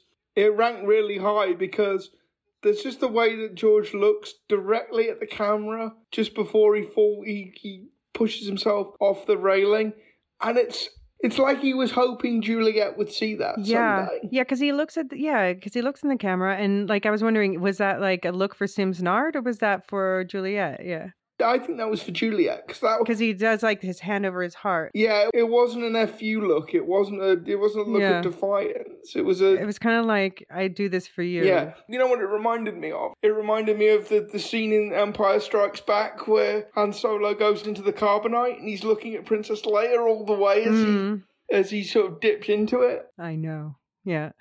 So yeah, I thought that was a that was a really affecting scene. I'd push back slightly on the idea that that um, George committed suicide because okay. yeah, technically he did. I mean, he threw himself over, but yeah, but it wasn't like because he was depressed or whatever. Yeah. he's probably a dead man either way. So He basically he bit the cyanide. pill, yeah, he you know? did. Yeah. Um, I find it interesting though that Diego asked Bernard, "How much do you want to see?" So it makes me wonder if we'll see like what happened before that next season. Yeah. Also, they have like full volume on the. They have like full audio visual on the cameras as well. Yeah, Um, yeah, Because I was. because our CCTVs is mostly Yeah. just visual. Yeah, Yeah. and their their visuals are much better too. They are. so- They're really sharp. Um. Mhm. Yeah. Yeah, so it's interesting, yeah, because obviously uh, what's being used i- within the silo is like stuck in the 80s, and what's being used to surveil the silo seems a bit slightly more advanced than what we have. Yeah. It's interesting. Um, so, and then it's off to Juliet's cell she goes for measurements for her cleaning suit. And Bernard approaches Sims to smooth over all of the kicking him around he's been doing this episode. And Sims says the arrest has calmed things down in the silo, which is interesting.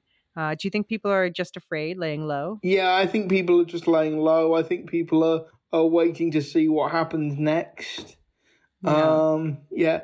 Yeah, and Bernard says that he was rash to dismiss Sims as his shadow and he might reconsider. They'll talk about it after they deal with the Nichols situation. Um, do you think he means this or do you think he's just playing a new game?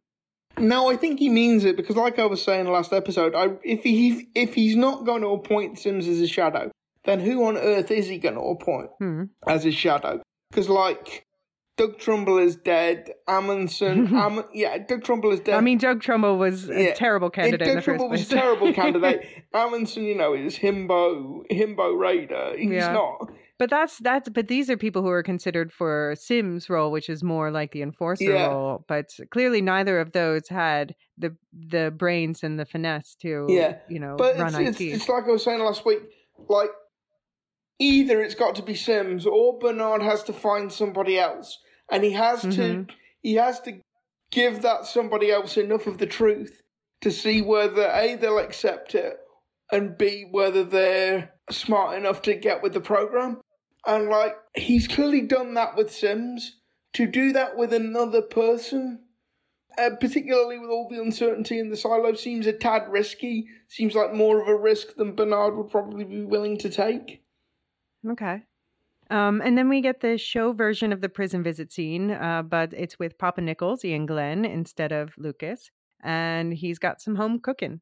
Um, yeah, so it wasn't the Lucas scene I expected, but I do feel like it was fitting and like necessary, even given how they've developed Juliet and her father's relationship in the show. Um, did you find were you touched by this one? Yeah, and like I think it's testament to why they changed the gender of Walker's character as well, because I think if it had been a paternal relationship between Walker and Juliet rather than a maternal relationship, I think that you might have introduced an element of tension. But you'd, you'd have almost turned it into like a paternal love triangle, which is probably not where you wanted it to go. Hey, but lots of kids have two dads. Th- lots saying. of kids have two dads. But I think changing Walker's character is a nice way of not creating a tension that you didn't mean to create. Okay. Um, and I also think, obviously, uh, Harriet Wall's been outstanding in that role. yeah. But yeah, I, th- I think this scene was the first time I went, oh, I can see why you've swapped Walker's gender here. Because if you didn't, I think you'd sort of cut across Dr. Nichols, the role you've set up for Dr. Nichols, too much. Okay. Uh, yeah, and this scene really hammers home the shared history that these two characters share with like that whole like you know what we always say at least one bite even if you're not hungry. It just kind of paints the childhood scene in just uh, one sentence. Um, and this was actually the scene that got me teariest this week out of all. of them. Yeah. And I, I love the fact that um, their relationship has gotten to the point where Dr. Nichols can ask her, are you going out to clean because it's something because of something I've done? Because Oh, like yeah. when you when when we first met them, I don't think they could have had that either of them could have had that conversation. Right. Yeah, no, it's it's and Juliet, she wants to tell her father like the full full truth, but she knows she's being watched on camera and if she says the wrong thing, then he and her friends will pay for it. So yeah, it's uh it's it's a sad scene for that too because like he wants to understand and she wants to tell him but she like literally can't. Yeah. And um our other prisoner Lucas, Avi Nash, he isn't doing that much better. Uh, Bernard, he hisses about his natural talent and intellectual curiosity, but Lucas was not a good boy. Uh, so it's to the mines he goes for 10 years, where Bernard cruelly notes that he will see no lights in the sky. Now, do you think Bernard's actually going to send him to the mines, or do you think he might have offered him some other kind of off camera out, uh, some shady deal to save himself? Maybe I mean I, I know Bernard is the big boss man, but like it struck me as weird that Bernard can just say you're off to the mines for a decade without any Yeah, he's the mayor, but yeah, you would think, yeah, there should be a. without even like a show trial, Yeah. without even like the semblance of a I mean, I guess judicial would just rubber stamp it anyway. Yeah, I, I guess they would, and maybe like it's a forty-four minute episode, and we don't have time to go through that. But I thought it's like, yeah, like I know Bernard is mayor, I know he's the boss of IT, but that seems like an incredible amount of power that you can just send somebody to the mines for a decade. Yeah, he's he's uh, high on power this episode, Yeah. Bernard. And by Um, by the way, um, Avi Nash again does does sort of wide-eyed terror. Um, Yeah. and wide-eyed terror, and just being broken by the situation, like Yeah. really well. Um, it will be interesting to see where they go with Lucas because at the end of this scene, I I just took him as like a completely broken man, like the way Avi Mm. Nash is holding himself, like the way he doesn't push back at Bernard at all. I just Yeah. took him as being like completely broken by the situation. So it will be interesting to see if that's the case. Does he sort of find his way back? What happens to his mum, to his mother, who he looks after? Um, so yeah, I think that's going to be a be an interesting little subplot of season two. Yeah, I mean, I, I kind of wouldn't mind getting to see the mines, but I also understand book readers being nervous about how far off track Lucas's story seems to be going. Um, I still think it's going to end up in the same place as the book next season uh, because that's like a key part of the overall story. But I can understand why they might want to take a more action oriented path to get there for the television show. And I mean, and I mean, Lucas and Lucas and Juliet are going to have to have a conversation at some point because it's, it's not like Lucas has gone out of his way to to harm Juliet, but he hasn't really been of any help either. yeah. Um, so yeah, th- there's going to be an interesting conversation between the two of them. Yeah, I would like to see uh, his reaction to finding out uh, what happened with her. Yeah. Um, yeah, we do at least get confirmation that they're mining iron ore. Uh, so that's that's what they're mining in the books too. And yeah, and now it's about cleaning time. So we see the ceremonial transportation of the tape, the good tape, to seal the cleaning suit, uh, along with the boxes of wool that Juliet's supposed to use to clean the sensor outside. And Shirley brings up some. What? I did like when you see the boxes and it's got wool written across. it. Yeah. It's like drink. Exactly. You've mentioned the title of the book. Yeah. Drink. Leo pointing me. yeah, Leo pointing me. Um, and Shirley brings up some hush puppies to Jules as a last meal. And unlike Hank's previous delivery, she didn't eat them all. No. Um, I mean, like Shirley definitely has feelings for Juliet. Yeah, you think- I don't. I don't You think reci- romantic, not just besties? yeah, no, I think definitely romantic. I, I don't think they're reciprocated at this point, but I think Shirley definitely holding a massive candle for Juliet. Okay. Yeah, I don't know. I mean, I have, other than when we saw their first interaction and there seemed to be some like history there, I haven't seen anything else that necessarily indicates more than friendship, but we'll see. Okay. Um, but yeah, but Shirley encourages Jules to empty the container even if she's not hungry. Wink, wink. And so, yeah, she finds a note at the bottom, surprise, from Walker. And it says, You wanted the truth. The truth is, I love you. Have no fear. The good in supply. Which ends exactly the same way as the note she gets from Walker in the book, which says, No fear. Now is for laughing. The truth is a joke, and they're good in supply.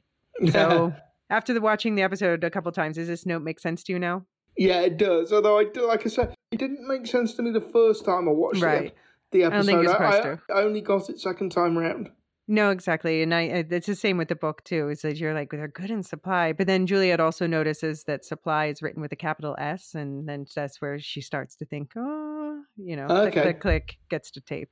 So yeah, and then we check in on Billings with his wife Kathleen, Caitlin Zoz, and he tells her Sims knows about the syndrome, and um, I guess he's not moving to the sheriff's apartment. By the way, because No, he says they get to stay.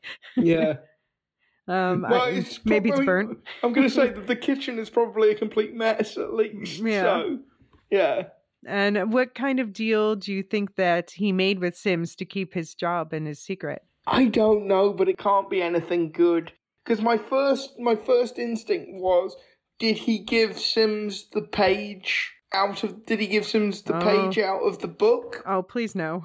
But if, but if he'd done that, why wouldn't Sims just send him to the mines or? right, or I feel like if that had happened, then we would see Sims like show that to Bernard or something. Yeah, I can't work out what Billings has that they need so badly that they have to cut him a deal. Um, Well, I mean, now especially that you know his syndrome's been addressed, he's basically Sims thinks he's basically under his complete control. Yeah, but they they could he could just make Amundsen sheriff. He could just make Yeah, but come on, Amundsen the brings a stapler and calls an illegal relic. Amundsen, I I, I guess I guess yeah, I don't think Amundsen knows the pact. but yeah, but it's like this is the thing. We've gone from Holston to Juliet to Billings, and it's like how much is the sheriff's office just for show? Hmm. Or do you, as Simsnard, actually want somebody who is going Effective. to who's going to be effective? And I guess Right. you kind of do want somebody who's going to be kind of effective because you don't want to have to send the raiders to deal with every piddling Right. little crime and infraction of the pact. You just want them to stay out of the things you want them to stay out of. Yeah. Yeah. and actually, I think I think Billings Billings probably hits that sweet spot Mm. quite well actually. But what I'm really interested in is what happened what happened with the pages he tore out of the book. Is the book still intact and in hiding somewhere? Um and will in the moment Kathleen is like really relieved that obviously, you know, um this great secret is out and it doesn't matter. But I just wonder will she start questioning at some point well, why are they willing to grant you this like massive exception? What have you done? What have you? I don't know, but would she care? Because she's kind of feeling kind of ruthless to me these last couple episodes. Yeah, but it's sort of what have you done, and what might the consequences be of that be for me and for me and our daughter? Hmm. Um, because yeah, Sims and Bernard don't make deals they don't have to make. Hmm. So what has Billings got on them? Yeah, yeah, whatever it is. Uh, he's super ox when he lets Juliet out of her cell for cleaning time. And uh, Bernard points out that he's a stickler for the rules. Which, yeah, thanks, Bernard. We've noticed. We've noticed. Thanks taking a cue that. from Diego. Yeah. Yeah. and Juliet says he probably should have been sheriff in the first place. Do you agree with her? Yeah, probably not. Probably. yeah, I don't. I mean, of course, yeah, this it wouldn't have been good for the story, but uh, No. but he does seem at No. least a show I- version. I still can't like. I think that is one of that is one of like the enduring mysteries going forward from season one to season two is where on earth do Billings' loyalties really lie yeah, because he's sort of gone he's sort of gone back and forth um throughout the entire season and like if we're doing the Juliet to Simsnard scale he is right at the moment Mm-hmm. Smack for me the he is right yeah. smack dab in the middle Yeah. um so yeah, I'm going to be really interested to see where Billings go, goes. I'm going to be really interested to see if we find out more about the the family Billings as well, because I think Kathleen has it. I think there is scope to make Kathleen a really interesting character. right. Um, in terms of their in terms of their relationship, in terms of how they met, what they want. Will she be okay with him being Simsnard's um, cat's paw in the in the in the silo? Hmm. You know, I, I think she could become a really interesting character. Okay. Yeah. Um.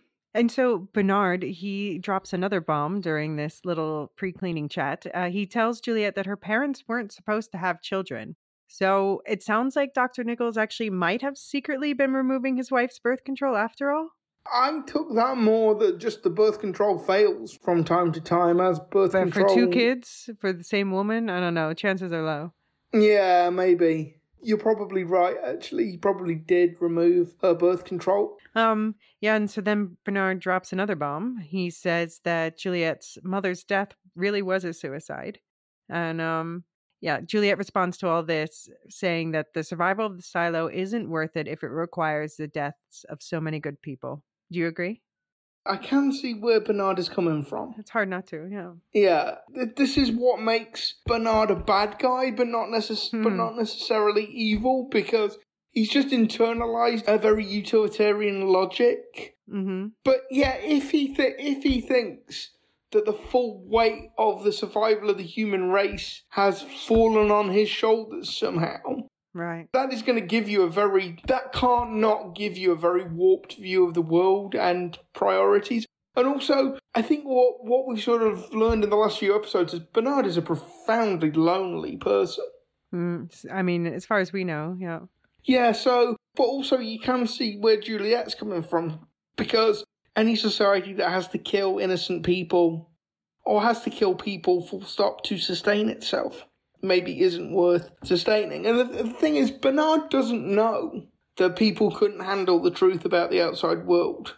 He's making the assumption that they can't. Yeah, um, uh, yeah, but Juliet, she still thinks that desolate uh, display in the cafeteria is the lie, not the green. And uh, she asks why Bernard doesn't tell people. And of course, he's not about to correct her because he's just about to send her out into it and he wants it to have the same effect on her as it does on everyone else to make her complacent. So she cleans and then dies before she realizes what's happening, like we saw Holston do. But when she mentions the door that George found in the digger room, Bernard looks shook. Hugh Howey has confirmed that this is new information to Bernard. Does that surprise you? It does. I thought Bernard, I thought what shook Bernard is that she knew about it. Hmm. I'd assumed he already knew about it. But I think if that's if that's new information, that is interesting for season two. Because it, it indicates that maybe Bernard is not the all seeing, all knowing, omnipresent figure that we've kind of taken him for. Yeah, and I have to say, um, a lot of people wrote in to say that they thought that Bernard didn't know about the door. Um, I'm not necessarily reading out all those specific individual comments, but it was a popular theme in the feedback. Okay. Um, yeah, and I'm I'm pretty sure this is why we later see Bernard staring at that hard drive disk, looking pretty regretful about having smashed it, because he's he's like, "Well, I should have taken a look first. but he's got to cover it up for now, so he just says, "The founders left us with many mysteries." And he tells Juliet that she's attracted the largest crowd ever. So this means everyone sees what's about to go down. And uh, Bernard grants Juliet's last request. He gives her Holston's badge to bring out with her. So it's cleaning time in the Down Deep mess hall, and Knox is nobody's favorite person.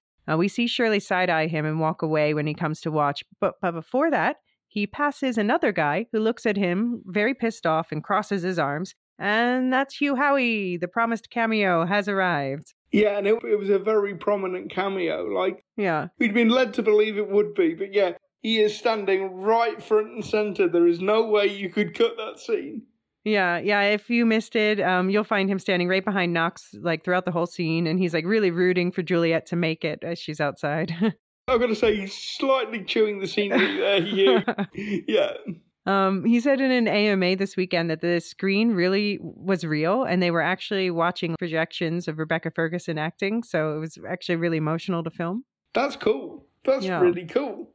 And Martha's there in the mess hall too, uh, not looking too happy to be surrounded by people, but she's not going to miss this. Not if Juliet's going to put on the show she and Carla planned. And then we get the final re- recitation of the cleaning mantra for this season, and Juliet's last words: "I'm not afraid." Do you believe her? No. Yeah, her eyes darting around tell me another story. Yeah. and the way she jumps when the gas is sprayed on her. I, I don't know. I wasn't sure whether that was acting, actually, or whether that was Rebecca Ferguson being genuinely sort of taken aback by that. What startled about the gas yeah, just spraying on her? startled. Yeah, just startled by it. Yeah, people have asked lots of questions about the gas, by the way, and the explanation given is that it's argon gas to pressurize the chamber. Because actually, I was reading an interview with Rebecca Ferguson, and she was saying that she actually got a little bit claustrophobic inside the suit while Oh, they were while they were while they were filming that scene. Yeah. It wasn't very pleasant at all. Yeah. Um, so yeah, I can see her being genuinely startled by the um, by the gas. Um, and then she's outside and she's blown away by the beauty, of course. But wait a minute. Aren't those birds doing exactly the same thing the birds in the James Carmody cleaning video were doing? She realizes the display that's the lie. It isn't the cafeteria screens, it's the screen in her helmet that's lying. So, in a move that's not from the book, she walks up to the camera, but she doesn't clean. She does a total wool drop instead. So she will be the first cleaner in memory not to clean. Take that, Bernard. Were you into that moment, the wool drop? You know what I was thinking throughout this? It makes Holston and Allison's death even sadder because they both thought that they'd solved the mystery. They both thought Mhm. that they'd found their way to the truth, whereas really they'd just signed their own death warrants. It was already pretty heartbreaking, but it just made it so much sadder. Yeah. Um, yeah, and it was a good. It was a good job. Holston had only been out to clean a couple of weeks before because the sensor wasn't actually that dirty. It didn't really need cleaning, so yeah, it's yeah. true. But yeah, she and Jules just starts meandering to the hill. Um, and Bernard thinks she's going to drop dead any second, but he doesn't know that her suit has actually been properly sealed. I guess Sims probably does know about the heating tape being designed to fail, right? I'm not sure that he does because I think Sims looks genuinely puzzled in this. Scene. Well, I don't know because I mean he knows that they all die at that point, and Bernard's like, "Oh, any second now," and it almost felt like you know he, that was an inside man talk. yeah, yeah, because they were kind of saying that, that nobody ever gets past that tree. Yeah, yeah, Um, basically. Yeah. But still, I do wish she would. I did wish that she would like book it a little more. Um, yeah, Go- stop, stop wandering around, Jules. Get, get over the hill, quick. Because I mean, that's the thing. That that that tape, that tape may be better tape. It may keep you alive for a while, but it's not going to keep you alive Yeah. indefinitely. And she doesn't have an infinite air supply either. So, Yeah. yeah. But I, I was very happy when she paused after stumbling uh, over what looked to be two rocks leaning against each other in the display. Uh, Bernard thinks she's just going down because she's dying, but she just tripped. Uh, and the display glitches, and she realizes, based on where they're positioned, also that it's actually Holston and Allison's bodies, uh, not not rocks. And Bernard says she knows with fear in his eyes and books it out of the room. And she does know. Juliet, realizing she's next to Holston's body, places his badge on top of him. Fitting end to Holston's story? yeah, and again, I, I think I've got something in my eye because Yeah. Oh, like I, I really, I know it's not gonna happen, but I really want Holston and Allison to have their own spin-off series. like I, I don't know what I want them to do in that series. I just want to Holston hang and out. Allison, the I- happy yeah, years. Yeah, I just want to hang out with them for a bit. Uh, well, there is rumors that um, Oyelowo was seen around set for season two, so maybe there'll be Interesting. flashbacks. So maybe there's some flashbacks. Interesting. Maybe. hmm Interesting. And yeah, the other thing Juliet realizes is that we're good in supply means we got you the good tape. And uh, so this gives Juliet time to breach that perimeter hill that she was never supposed to cross. And we see while this is happening, Bernard run to the server room and break out his glowing red key fob, but they stop it there and they don't show us what's inside. Is that he's not going into the control room we've already seen? Have, Sorry, is- not the control room. I mean the server room. Yeah, he's going somewhere. He's going somewhere. He's going else. into it says server room. It's- Okay. so it's where the Yeah. servers are. Yeah. Interesting. And um yeah, and meanwhile, as Juliet crests the hill, the green imagery glitches and the truth is revealed. Now, in the book, it's pretty clear in this moment why the green disappears, but here they seem to be making it more ambiguous. What do you think happened? I just think like the the the the image, the program wasn't designed to carry on after a certain point because we know hmm. it's a fairly limited program because the birds are always in the same place. It's it's Right. replaying the same set of images over again. So like clearly it's not designed for anybody to survive past a certain point. Right. So they wouldn't have it run indefinitely. Yeah. Yeah. Okay. That makes sense. Yeah. And why do you think they use the fake green for the cleaners at all? I've been wondering that. I suppose the obvious answer is you need to motivate people to clean the to clean the sensor. And like if people think that by doing that they're gonna like show some revelation, that would work for the first few cleanings. Maybe. But past a certain point, people would have seen enough cleanings to realize that cleaning the sensor isn't going to show, you know. Yeah. Yeah, in the show, um, that's indeed that's the explanation they give for why people clean. Um, in the book, the explanation why people clean is that seeing the green makes people feel sorry for the people they left behind, so they want to give them like a clear view as a parting gift. And I I personally find that version a little more compelling. Yeah, maybe. Yeah, and it's also my my friend pointed out like, well, what if you're blind? You know, you don't see that at all. So Yeah. you beat the system. yeah, but it's like, yeah, I'm not like I kind of get it, but I'm not sure either the show or Hugh Howey have thought it all the way through. But then again, this is fiction. Yeah. Not everything has to fit together in a nice, neat package. Yeah. I mean, I'm I'm willing to go with it uh, just because it's important for the story, and I love the story. and, Yeah. you know that sets things up. But I do prefer the book explanation a little Yeah. bit more. The other, the other unanswered question, or maybe it's not unanswered. Maybe they just left it open because it doesn't really matter anymore. We still don't know to a certainty who killed Amans and Jahns. Because if it was Bernard and Sims, they could have done that. Why do that now? Uh, yeah. Um. Well, yeah. There will be some talk about that in the Okay. feedback section, but yeah, that's yeah, it's a lingering question. Yeah. Um. It's not completely resolved in the books either. It's just, I mean, it's it's the same sort of like vaguely. We know Bernard had something to do with it, Yeah. but uh, and it was just sort of because they were getting in the way, you know, clear the path, get Billings in Mm. there.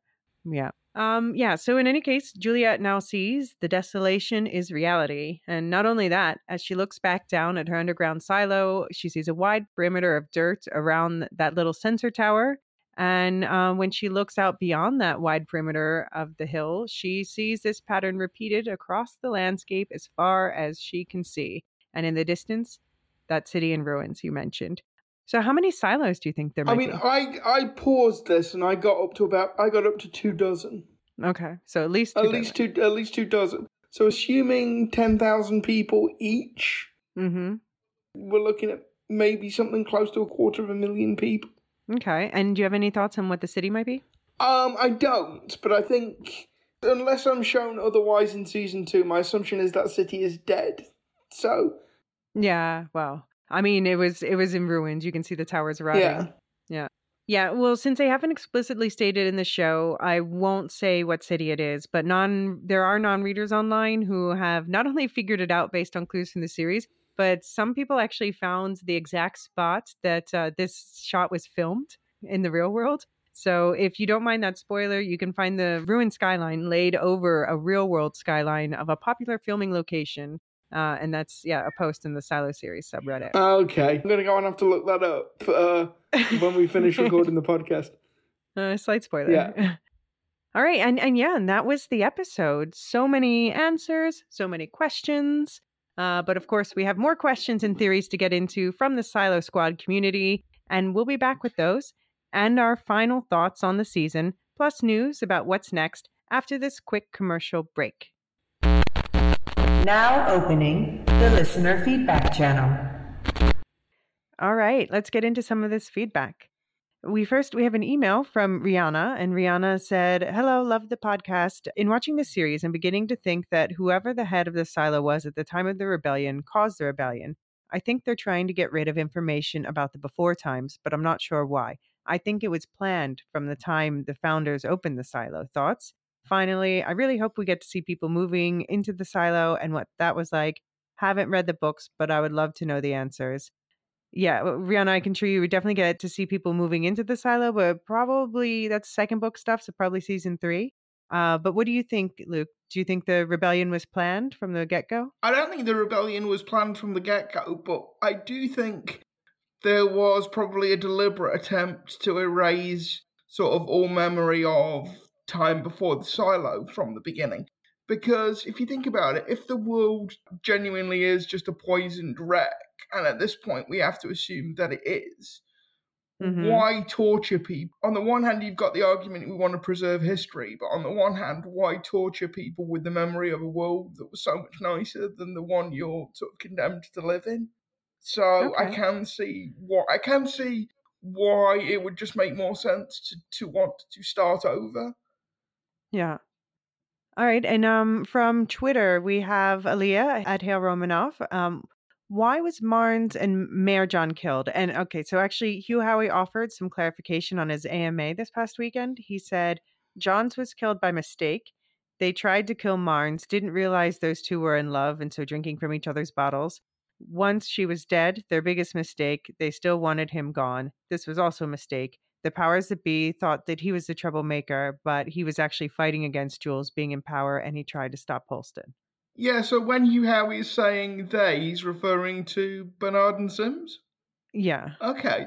Um, I mean, I think that's a massive miscalculation on behalf of Simsnard, if that is if that's the case, because I think Marnes could have been could have been the guy they were looking for. He's not. Yeah, but that's what he's saying. Yeah. That he thinks it's a massive miscalculation yeah. too. Yeah. Um. So yeah. Um. That that's that makes it that makes it even sadder because it's kind of like Holston and Allison. All these people died for nothing. What? For yeah. nothing in the end. It's just pointless. oh well, Jules gets to see some sort of truth. That's true. Um, all right, so we have uh, from We Are the No at High Nary on Twitter said, I always found it strange that there were only 10,000 people in the silo. Shock's face. That final shot gave me chills. Seeing the decayed city just off in the distance, I think there's enough space to house a few million people. So I'd say like 100, 200 silos in this area could be more near other cities.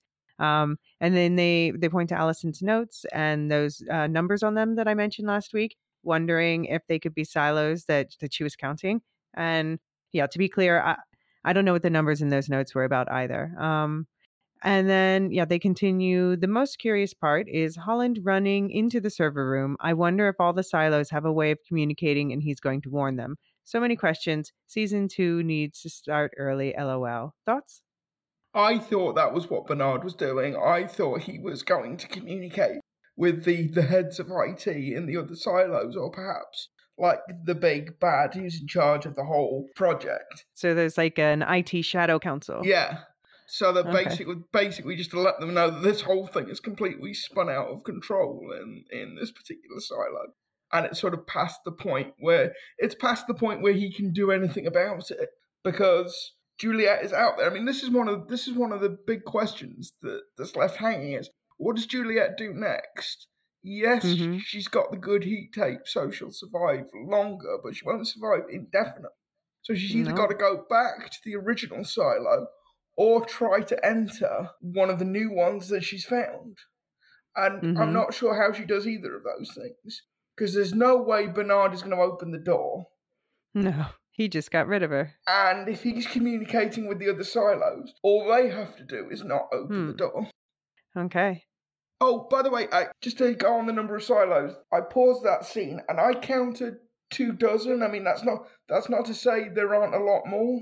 Yeah. That's all I could see in that shot. Yeah. So you're saying let's not overestimate the number. Yeah. Okay. Uh, okay. Next up, we have uh, Badushi Das at Badushi underscore Das just finished watching the finale, and what a finale it was. I legit cried when Walker walked out. Her last name has a whole new meaning now. And then uh, what she did for Juliet, crying emoji. Love that Mama Bear energy. Also, a bit sad, but not surprised that Carla is not Judge Meadows. Um, that trash chute idea was just so cool. I didn't expect that, but it makes so much sense. Bernard gave me the chills this episode, the way he punished Lucas. He's a great villain and really knows how to play people, Juliet included. Too bad she and Walker are smarter. I'm quite interested in Bernard now, actually. I really want to know how and when he was made in charge of the silo.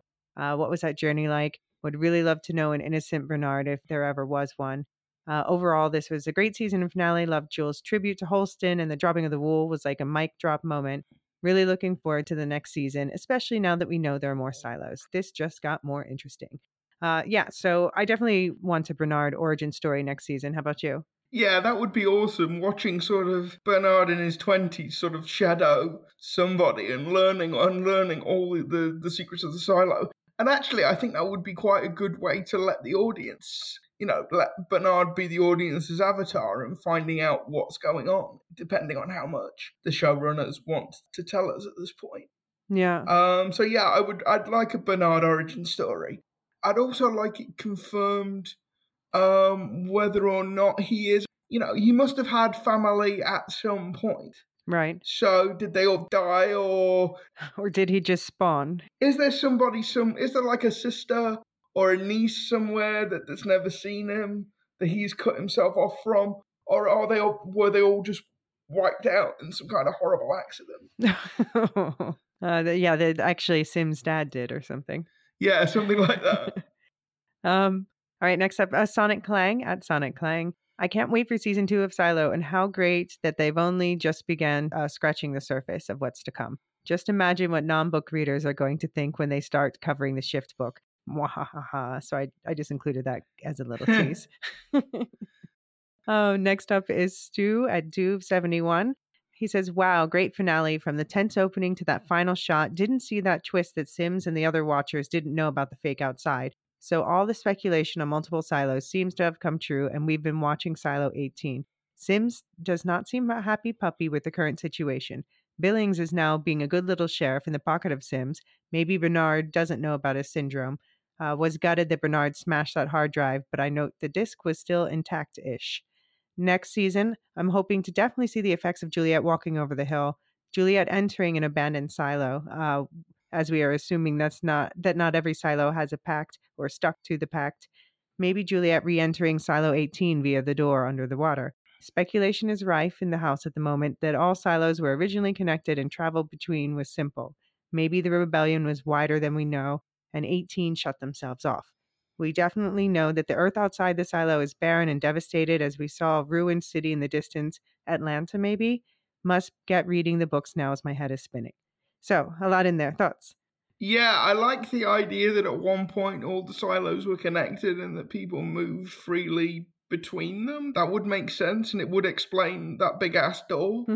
Um, and you know, maybe there are tunnels that link all the silos um together because you know, in the beginning when you were building these silos, why would you systematically cut them off one from the other? That doesn't I don't really see a reason f- for doing that. Like I said, I wonder whether the rebellion actually succeeded in all the other silos and silo 18 or what. I don't think we can know that it is silo 18. no, so that's his speculation. silo- Yeah, yeah, yeah. yeah, original silo. Mhm. I think the re- that might be the one silo in which the rebellion failed, and that's why they cut themselves off from the wider the wider network, possibly. Interesting speculation. Um, okay, moving over to Discord. And uh, for any new listeners, we have a Silo channel and a uh, Silo book spoiler discussion thread on the Lorehounds Discord. And you will find the link in the show notes if you'd like to join us and chat. Um, so we have from Sherry. Uh, she says, Martha is the MVP of this episode. George really did love Juliet. He died to protect her. And Rebecca Ferguson played the hell out of that scene. And Sims definitely doesn't know the truth. It was right in front of us from the beginning. Such a good season finale. Uh, so, what do you think? Is Martha the MVP of the episode? Yeah, I think she probably I think she probably is because Jules doesn't survive without her. So yeah, that's true. yeah. That's true. Yeah. It all hinged on her taking those steps outside for the first time in 25 years. That's a big thing. Yeah. Uh, and Scribe Jack says, just watch the finale. So good. Do other silos have sensors too? Is Jules just going to walk up to one and be all howdy neighbor?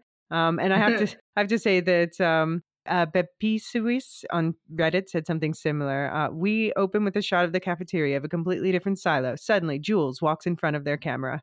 So, what do you think? Will she surprise some other sheriff over breakfast?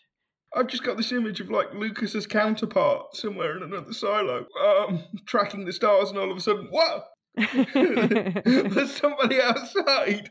Um, yeah, no, that's like I say. I think that was what Bernard was trying to prevent. He was trying to get the word out to the other silos that this had happened.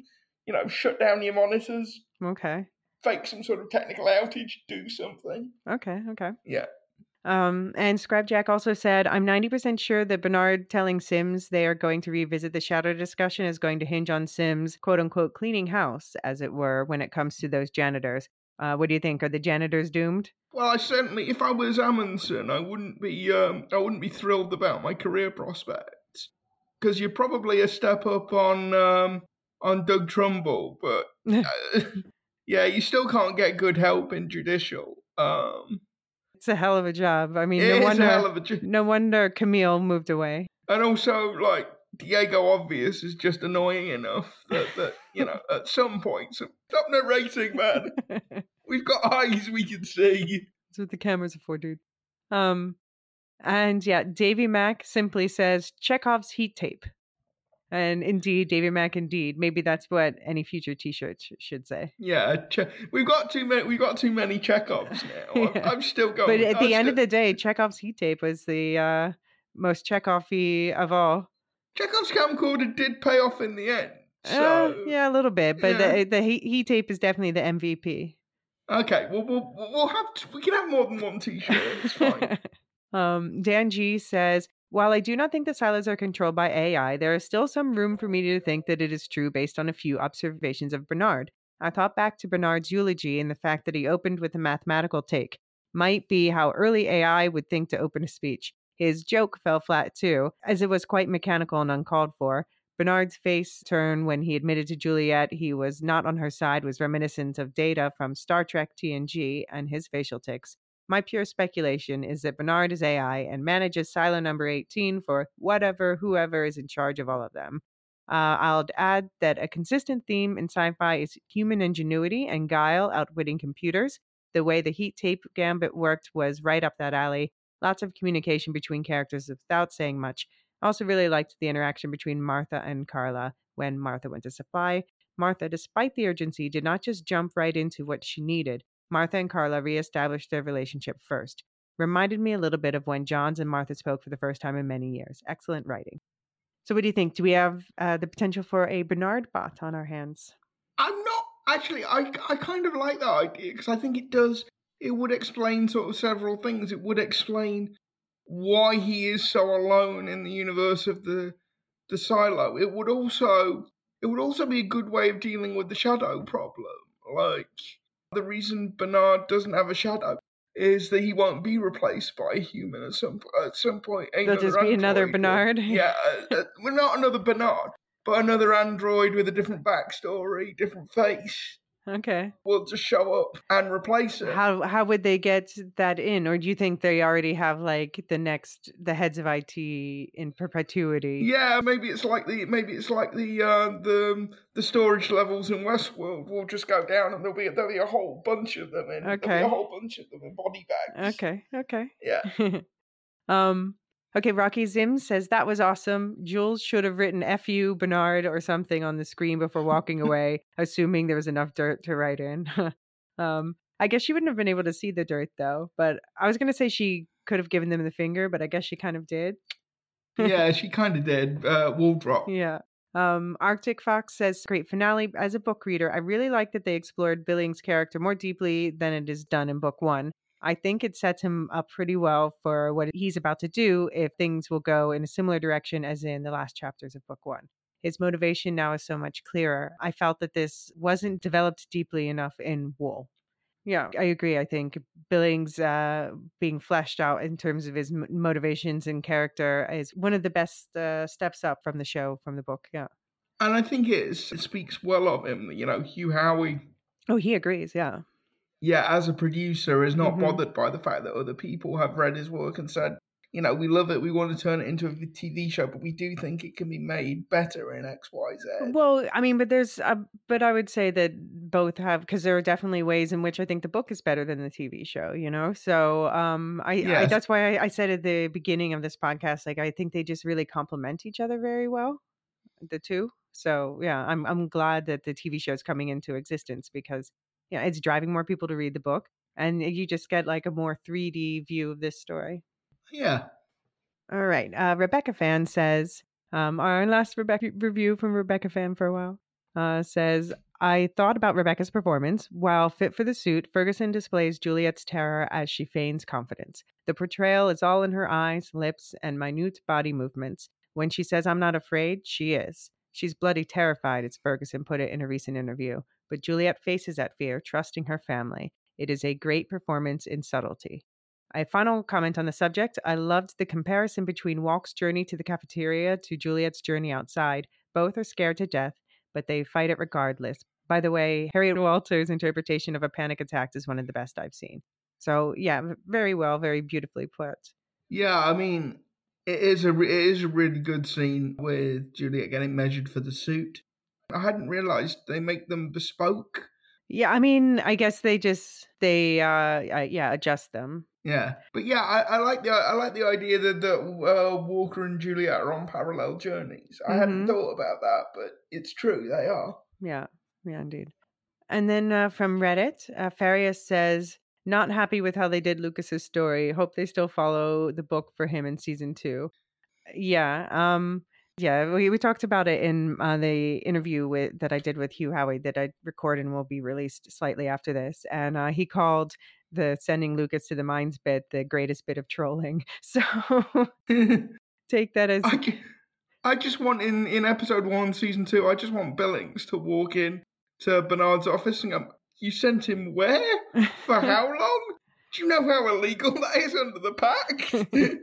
Yeah, yeah. I mean, I, I just I don't know what is going to happen in like the opening of season two with Lucas, but I feel still 100% confident that he's going to end up playing the same important role that he plays in the book. okay. Um, okay, and Xerxes one says that was a very tense episode. It does leave a few outstanding questions, and uh, they wonder about the mines and the tunnel and door. Um, in the books, we learn that the mines are right underneath mechanical. Uh, they haven't really defined whether it's the same in the show, but actually, Hugh Howey did say that in the AMA that they are right underneath.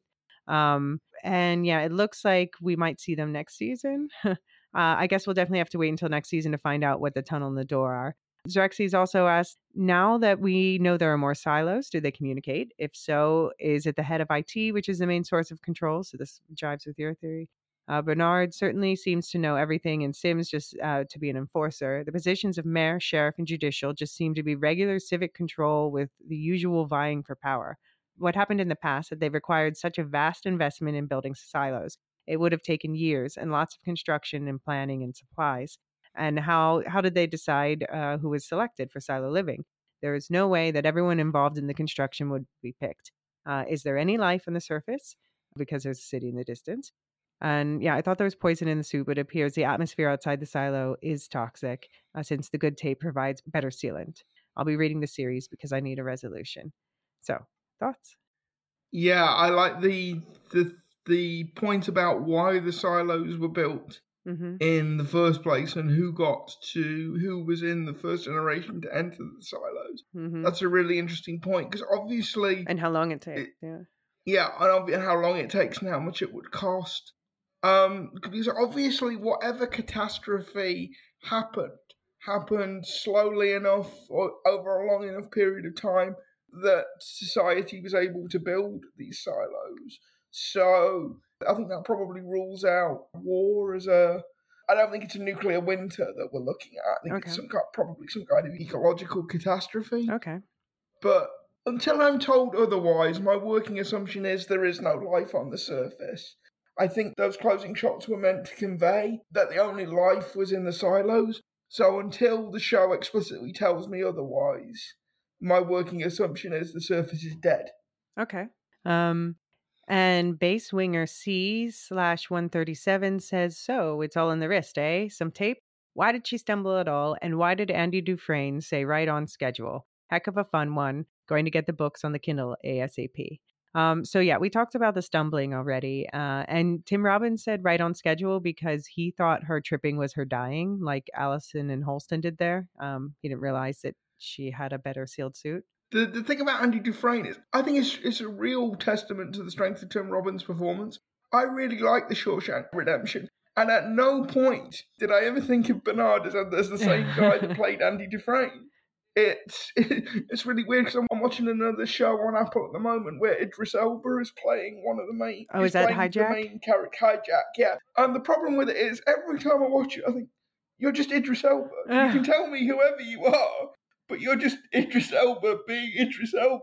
Uh huh. Um, so I think it's it's a real testament to the quality of the writing and to the strength of Tim Robbins' performance. That given all the other stuff I've seen him in over years, never did I think of him. Never once did I think of him as the guy that played Andy Dufresne. Yeah, I just um I went back and recently and watched Howard the Duck for the first time since I was a kid, and I totally forgot Tim Robbins was in that too. Oh God, he is, isn't he? yeah, yeah. I'm sure Oh, it's his wow. his proudest uh, line on his resume. Yeah, that, that, that Top Gun, yeah. Yeah, no, but uh, yeah, we keep talking about Harriet Walter as a chameleon, but uh, he deserves that those props too. So, uh, Jess is so lovely says, I thought it was a, such a satisfying ending. I'm curious to know about the other silos. I will assume some haven't had a rebellion and hold more answers as to why they were built. Bernard doesn't know it all. It showed in his face when Juliet told him about the door and tunnel, which makes me think he's definitely answering to a higher up. So, yeah, do you think there are other silos that didn't rebel and have more answers, have more history books? Maybe, maybe. Like I say, I mean, I think the first, the first mystery season two has got to solve is where does Juliet go? Because she can't go back to the original silo. Right. So somebody, somebody in one of the other silos has to let her in because she can't survive. I don't think she can survive for very long beyond what we've already seen on the surface. Um, so yeah, I think that's got to be like resolved within the first sort of ten minutes of episode one, season two. Yeah, yeah. Uh, Firefly feels this as well. The finale was incredible. Best episode so far. I can't wait to see more favorite parts. So many seeing Jules go outside and finding out there are other silos. I love Martha and love seeing an older woman have such a cool role. What I want to find out is I'm super curious to see what Billings does now that he saw the book. And they're worried about Jules's air supply, adding, I think there will be an uprising, and I love to see that. What do you think? the uprising is very definitely possible because, like I say, Bernard and Sims, out of necessity in the last sort of three, four episodes, have blown through the Mhm. pact in a whole variety of ways. And I think the janitors have become much more visible than they really should if that organization is going to work as the power behind the throne. So, and certainly there are a lot of people in mechanical who Hmm. are very pissed off right now. Um, so yes, I could definitely see, I could definitely see Yeah. a riot. Okay. We do have one last feedback of the season. You ready for it? White Paper Bag says, a great finale that I only wish could have gone on for 30 ish seconds longer for an additional scene. And I've already said which scene that is. Show us the server room. Um, that one moment, you know, saving it for an episode one of season two, fire starter for the plot is my guess. Hugh's cameo was fun. I saw one mod posted as a template for a new meme format, which is perfect because Hugh was scowling down on Knox with the look of, I should have written you off before you could have done that. Just knowing who he was and him being in the frame so prevalently, I almost got a similar feeling of Supernatural, the TV show where God, their writer, would just come down to check out what the main characters were up to and observe up close. Can't wait for season two and interested to see if you guys have any additional content planned for while we all wait for season two, even just a trailer eventually. I'll take anything ASAP. Um, yeah, so love the Supernatural comp. Um, I was a big fan of that show. And yeah, we'll talk about our content plans in a sec. Uh, anything else you want to add, Luke? Um, just just to say thank you for all the people in all the all the episodes that have provided feedback. You guys have been great. You've blown my mind repeatedly. And yeah, just thanks for contributing to the podcast and contributing to this little community that we built. Well put, well put. Well, that closes the feedback channel on Silo Season 1. Um, Luke, what are your thoughts on this season as a whole? Now, yeah, we are going to be getting back together with the Lorehounds, nice crossover episode to uh, talk through the entire season. But initial thoughts? Really enjoyed it. Um, really glad you pitched me this idea for the podcast. Um, I think it's one of a number of very, very well produced shows on Apple. I'm going to be curious going forward whether Apple are going to keep up this level of investment because they really are throwing money at this. Oh, hey, it's this is actually, um, I mean, this is getting them subs, so this is the show that they have a reason to invest in right now. It is. and they've been good about giving money to other shows. So I think, Yeah, they have. I think they've done an excellent job of introducing an entire world and a set Mhm. of characters. And that's what the season one of any show Right. like this has to do. Um, and it passed that it passed that test with flying colours. It's gonna be interesting where they go from here because I've read a couple of interviews with Rebecca Ferguson saying season two is gonna be darker, and it's like yeah. season one was already pretty dark. like, yeah, so how are you're going to make this darker, I don't know. Um, Yeah. I do. Okay. Okay. But I mean, yeah, just she she likes to have fun too. So you know, um, just think about it from all angles. yeah. Okay.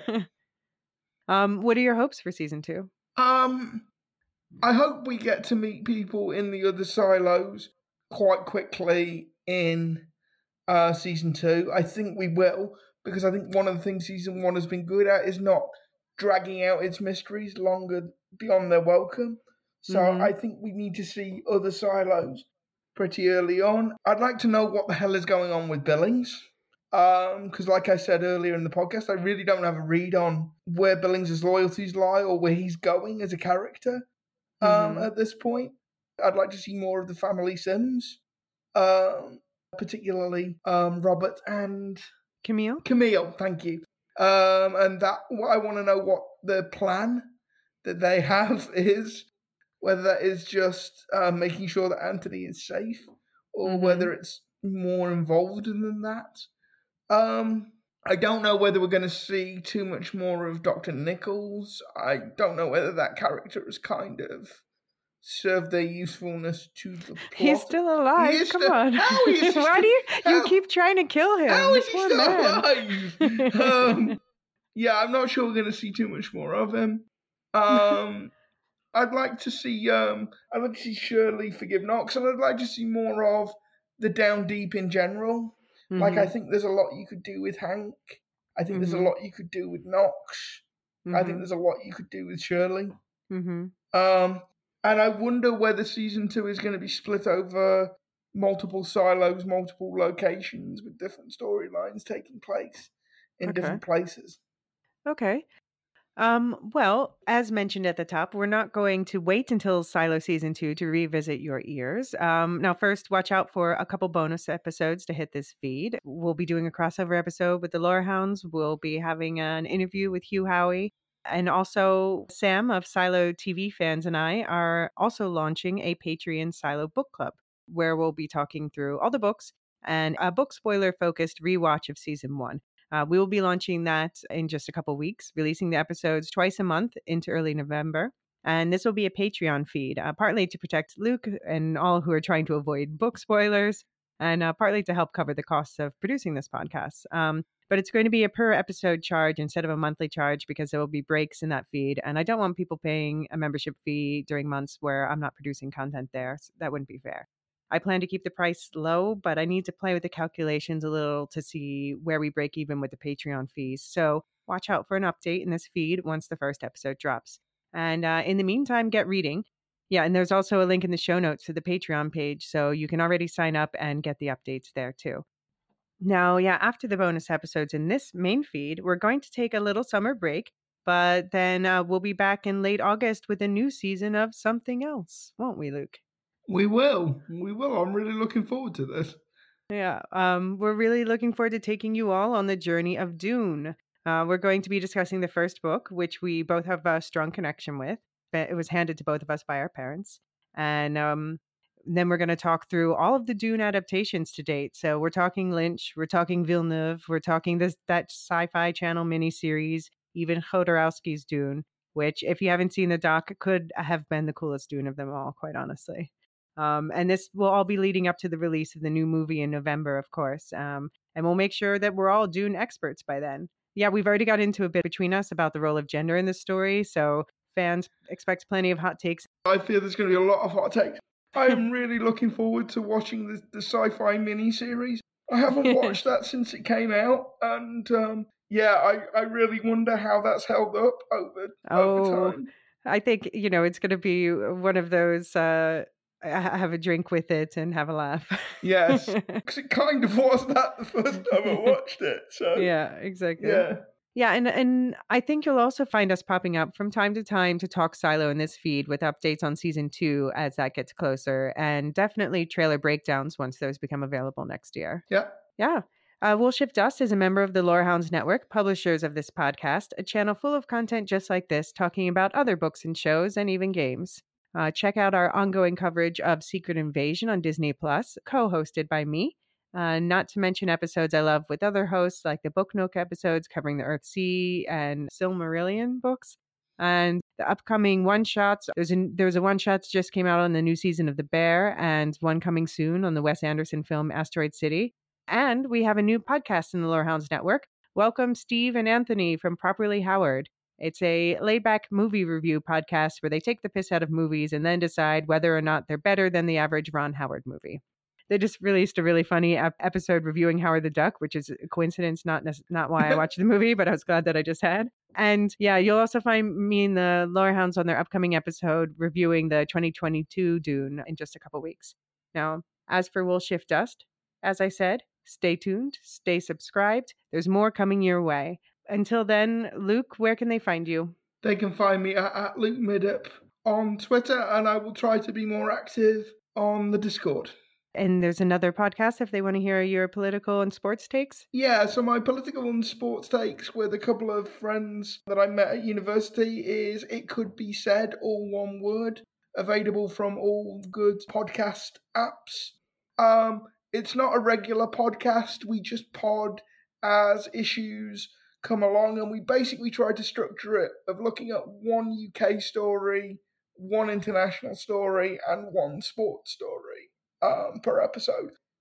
Okay. Yeah, and you can find me on uh, at, at Elysia CB on uh, Twitter or most other social media, and of course on the Lorehounds Discord server. And um, yeah, you'll find me popping up in the MC Universe podcast in the Lorehounds. Stay tuned in this feed, and I might have some some other podcasting news coming soon. Till then, we'll see you soon. But don't be surprised if you find us outside seeing other silos.